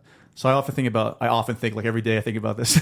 so I think about Deke Mm-hmm. as he's being eaten alive, and he knows there's absolutely nothing you can do that's they can do, and he's just to wait until he can't feel anymore. unless he asks them to kill him How would you even do it though? Yeah, I guess you could like You could try break to his try to neck. break their, his neck, but even that Strangle would be, a good nightmare. Way, actually. Yeah. Yeah, but God, could you do it? Yeah. Oh I my could. god. Yeah. If it was my, if it was one of you, like that was If, I, like, clo- if I close my eyes, but the, I'm the- not even waiting for the thing to grab you. but like, like, right "No, it now, might get please you. ask me. It no, but might the thing get is, us. but, but the problem with that is, hey, you could close your eyes, I but love I, you. like the like the constant grabbing, the constant grabbing of the arm, like because instinctually you're going to reach out and like try to stop somebody from doing that. You know, that would just. I but don't know if I then the could do person it. would fall in trying to choke. I don't know about you guys. If this thing started coming after me, I'd just kick its fucking ass. I just punch it. just fucking kill it. I would start peeing on it. You know, maybe it was maybe it's a lot like the jellyfish. If you get like stung by it or get t- caught by it, you know, urine. What will if that fall was the out. key to defeating it? Is you just pee on just it? pee on it. You know, and then that and then this story wouldn't get published in Red Book, or no, or maybe oh, no, it would get published in Red Book. Uh, any final thoughts on um on the raft? Well, the adaptation. yeah, let's talk about the adaptation. Yeah. Well, is- I'm actually because Mel, because we were we were all on the creep show episode, right? But Mel had just watched it for the first time. I'm curious to see what Mel thought about it. Uh, From creep, oh, by from creep show two, by the way, this is from Yeah. Um, creep show two. It's one of the three short stories in creep show two. I thought it was fine. it wasn't great. Um, I watched it with a friend who doesn't like scary stuff at all. Her thoughts are as follows: the guy in the diaper was hot, and uh, the oil slick looked like macaroni. yeah, we, we talked a little bit about that. at Your at your Yeah, they at the just function they at the pretty much bar. just threw a tarp on the water. Oh, which is absolutely. fine. I do think the effects, like when it first goes up her arm, Yeah. they're Yeah. really good. Um, the the final effect is really good. Um, I wish it. I wish they had gone full Evil Dead, like super gory, but they, Yeah. they obviously couldn't. yeah. yeah. Um, it looks exactly the way I had imagined it, like the lake and the raft, and Mm-hmm. it coming up in between the cracks. Like they they did that really well. Um, the acting's like whatever, Oh, I guess, and Yeah. we don't get any sense of the social dynamic. We don't get the characters at all. It's it's really a cut and dry. How did you feel scary- about the? Uh, there's a pretty big change. yeah. Um, I I didn't I. I like it in the sense that like oh what a fun little twist ending, but I don't like it in the sense that No, like, there's another one Oh. where instead of Randy and Laverne boning to stay warm, Oh yeah. he starts feeling her up as she's sleeping. yeah. wait what Yeah, Yeah. yeah, yeah, And then he, he looks up and she's being eaten alive at that point. Yeah, she's like asleep during that. Like he Really? starts, yeah, he Yeah. starts feeling her up this as did- she's asleep. Somehow yeah. this did not register with you me. probably couldn't believe it was happening at that point. You're like, well, these people are Oh my assholes. God. That's gross. Yeah, it's Not it's a fan a, of it's a that. very bizarre change that they added. I think it was maybe because It they was were supposed to be titillating too, but why don't you just make her awake? Yeah, it's very very strange. I the the one change at the end I do love though. I think it fits. I think that goes to it fits the creep It- show. exactly. I I'm think glad it- the but it story works. doesn't end that way. no. I think that Yeah, I this- don't think that, I don't think it would have worked as, on the, in the book form. I think it would have been lame. Yeah, but again, I think what you said, Mike. I think it works, and then what you said, Randall, is that I think as a creep show short, it fits in well with the changes that were made. Yeah, it's ju- if you when haven't we seen were it, talking about the like t- how to explain like how it could do that then yeah. like yeah, I- it was- Yeah, in the movie Constant Listeners, if you haven't seen it, um, Randy actually gets away. He swims off and then is able to elude it, gets on the shore, and then like a moron just sits like right by the edge of the Yeah, he's water. hubris. I beat you. I beat you. I beat you, and then it just jumps out of the water and scoops him up, and it's uh, and then it burps. it burps, and it's dumb, but at the same time, it fits the creep show. Yeah. Yeah. because it's such a dark, dark, bleak story. kitties. but so they they- The non-creep keep the they- creeper. They obviously couldn't, um, you know, adhere too much to King's uh, original vision because they needed to add a little bit of humor to it. So. Mel, have you watched all of Creep Show too, or did you just watch that short? just that one. you don't That's- need to you're- watch. You're the good to go. rest. Don't worry about It's it. so bad. I have a really weird Chief Woodenhead. I have a really really weird tangent, and I'm only going to put it in here, and it's not going to make sense, and it's all personal, and I always do this stupid boy. shit. No, people are But listening for I these saw things. Mm-hmm. this. I saw this when I was little, and I lived at the beach. I lived at like in the water. I mean, I was always in the water. Like we had, I lived on the canal. We had a pool. I'd go to the beach. We'd go to lakes. It was just we're always on the water. Would So you say this- you were one with the waves? I was one with the waves. Um, I was a beach boy, uh, to say, uh, to, to be like Rand. Um, but uh, for me, so this really affected me because I've always been kind of frightened of stuff that's been in the water. What's odd though is that th- this this movie had such an impression. I didn't even watch the rest of Creepshow 2 at the time, but it just happened to be on TV. And I remember watching from the beginning and from the end. And then that whole feeling of like just rushing to get out of the water and then it just finally trapping you it just haunted me forever. But I also, this is so dumb, and I don't know why I'm even putting this on there, but I'm just going to throw it on there. But at the time, I had this plastic guitar that you could just it was like a dumb toy guitar that um you'd like push buttons and it would play like the riffs and stuff and i used to think it was so cool and again i was like five years old when i did- when i saw the the the, the creep show 2 bit and i had Jesus, this you were thing so i was very five? young yeah because i used to just live watching tv again latchkey kid Yeah. so i remember being home alone this is so dumb and this, but like I, I remember watching this thing and then seeing it and then turning it off immediately after the when Randy gets taken. And then I looked at my toy guitar, and there were four people that looked just like the characters in the movie. So there were the two girls and two guys that were on the guitar, and they all looked like pop stars or whatever. And so in my head, to make myself feel better about what happened to everyone else, I said, "Oh no, they got transferred to this guitar." Well, they So jaunted into how I- the guitar Yes, and that's how I contended with the fucking horror that I was seeing on screen. well, it's good that 'Cause you I were was able to, so- to reason with your imagination. Oh. I was so traumatized by like the the the body horror that was going on in this movie that like I just needed to know that they were going to be okay. And like for me, I yeah, I, I ja- they jaunted to this stupid plastic guitar I had, but they what now? this they jaunted this stupid plastic. That's what I just stole it from Mel, but um. yeah you don't listen when i'm talking that's fine but but uh, yeah so but it was funny is that like so i remember years and years later when we finally had to move and that guitar was just like sticking up out of like a bunch of toys and i just like actually got kind of creeped out by it because i was just like for some reason in my Kind of like head- when they found the monkey in the attic. yeah, yeah. Is it all his skeleton crew right there? But yeah, I hope everyone enjoyed that really dumb. I like No, that no, story. this is when Sorry, people want to but, hear the yeah. personal stuff. It's fun. It's nose time. Dad, can we go now? You ready? Yeah, we've been ready for an hour. Okay, I'll be right there. said that a half hour ago. Yeah, my dad's weird. He gets like that when he's writing.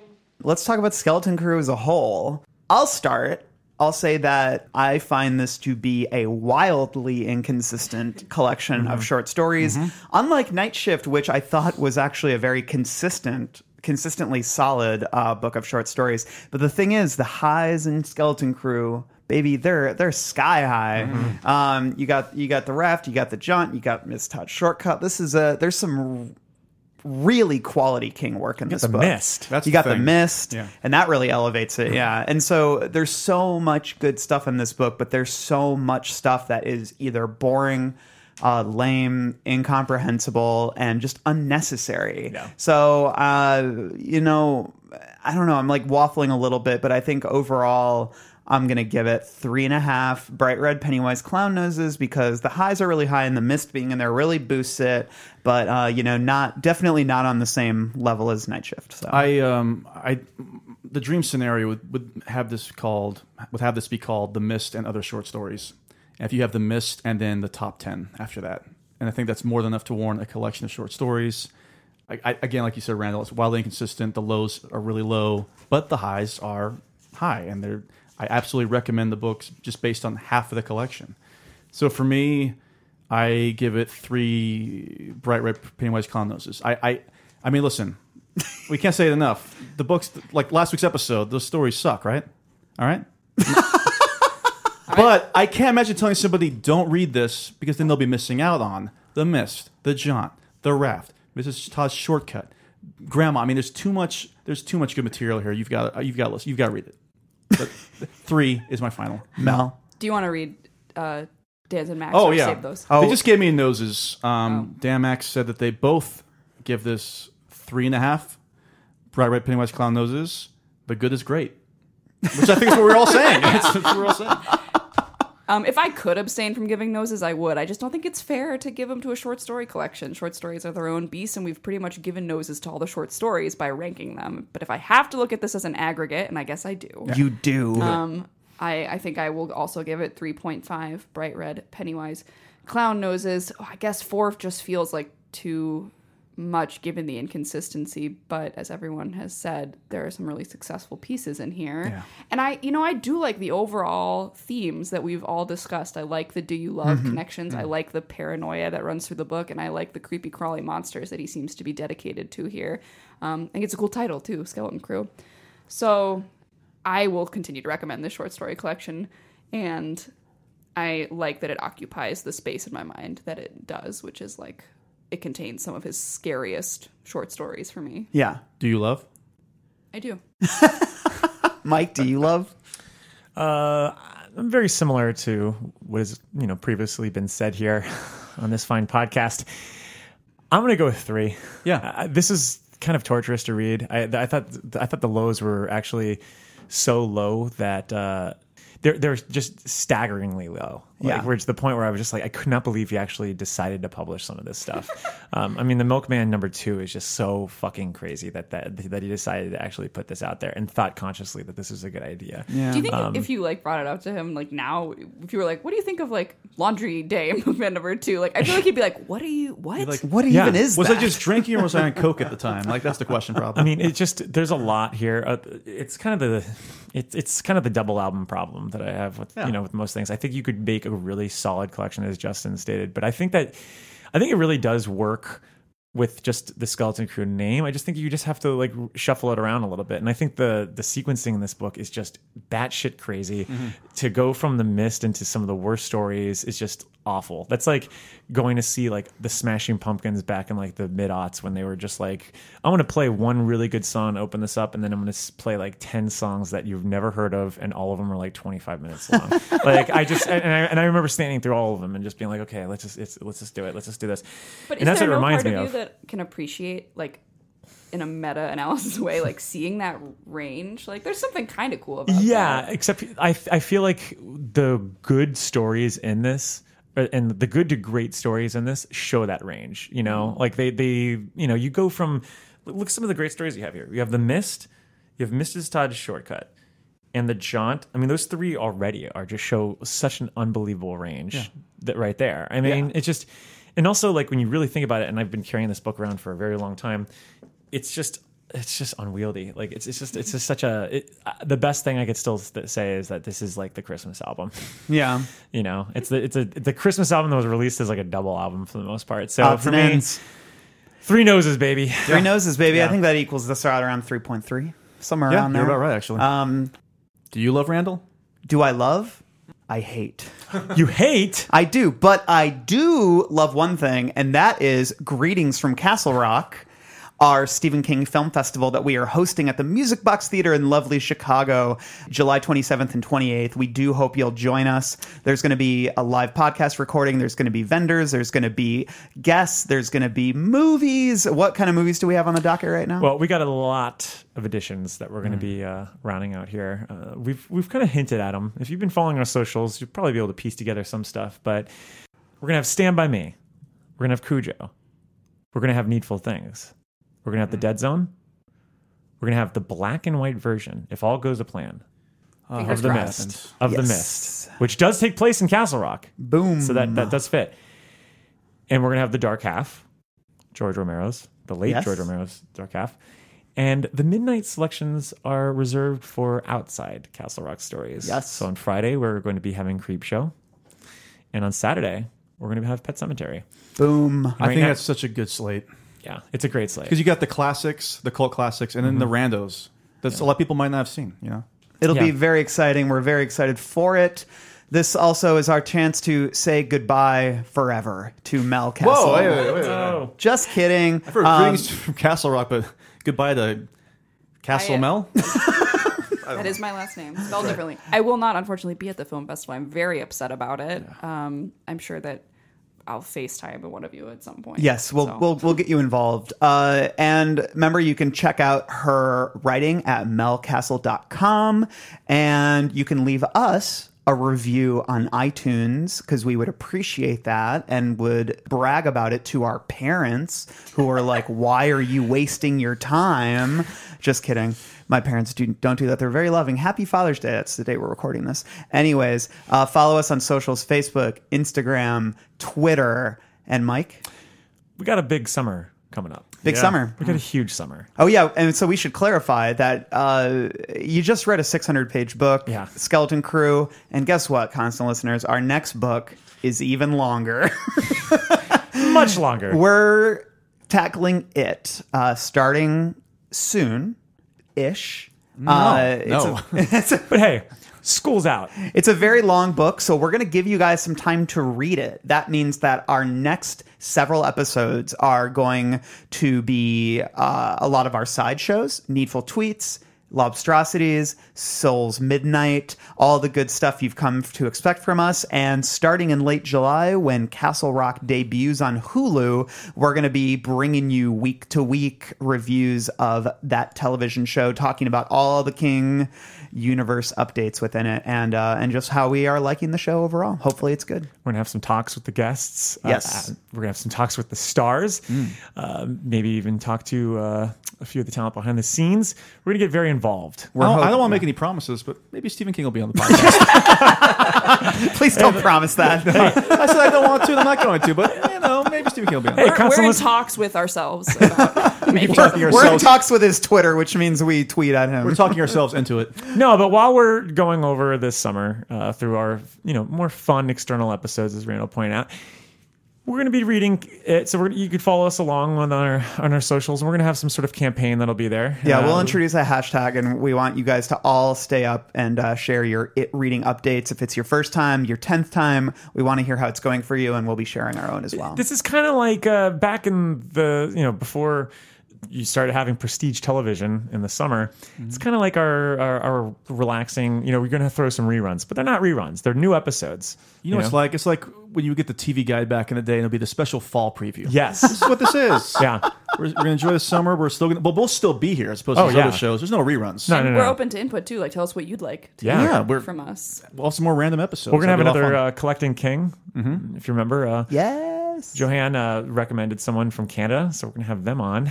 So Very we got cool. we got a lot of stuff going on here, and when we come back for the regular programming with the books, it's it. You have been waiting forever for us to cover this, and we have a very we've been waiting. We have, I mean, this is Mel's favorite book, so very excited, and we got some special ideas and ways that we're going to be covering it. And uh, let's just say we're gonna be in Derry, Maine for a very long time. fun. uh, and the very first Seven episode, years. which will be two hours long, will just be about the child orgy. yes, Oh, So yeah. we're really Yeah. looking we're forward. gonna to get that out of the way right. right then. Just get it out of yeah, the way. yeah, I know. We, we got a lot of pound cake uh, Yeah. coming up on that, so make sure that uh, you stave off the sweets this summer. 'cause Yes. we're gonna come back big with it. So. So thank you guys so much for listening. We appreciate you. Uh, and until next time, long, Long days, days and pleasant nights. I got some hot Oh, some hot friends. I got some hot friends. Oh, God, I got some hot friends. But you know you want somebody to treat you good. But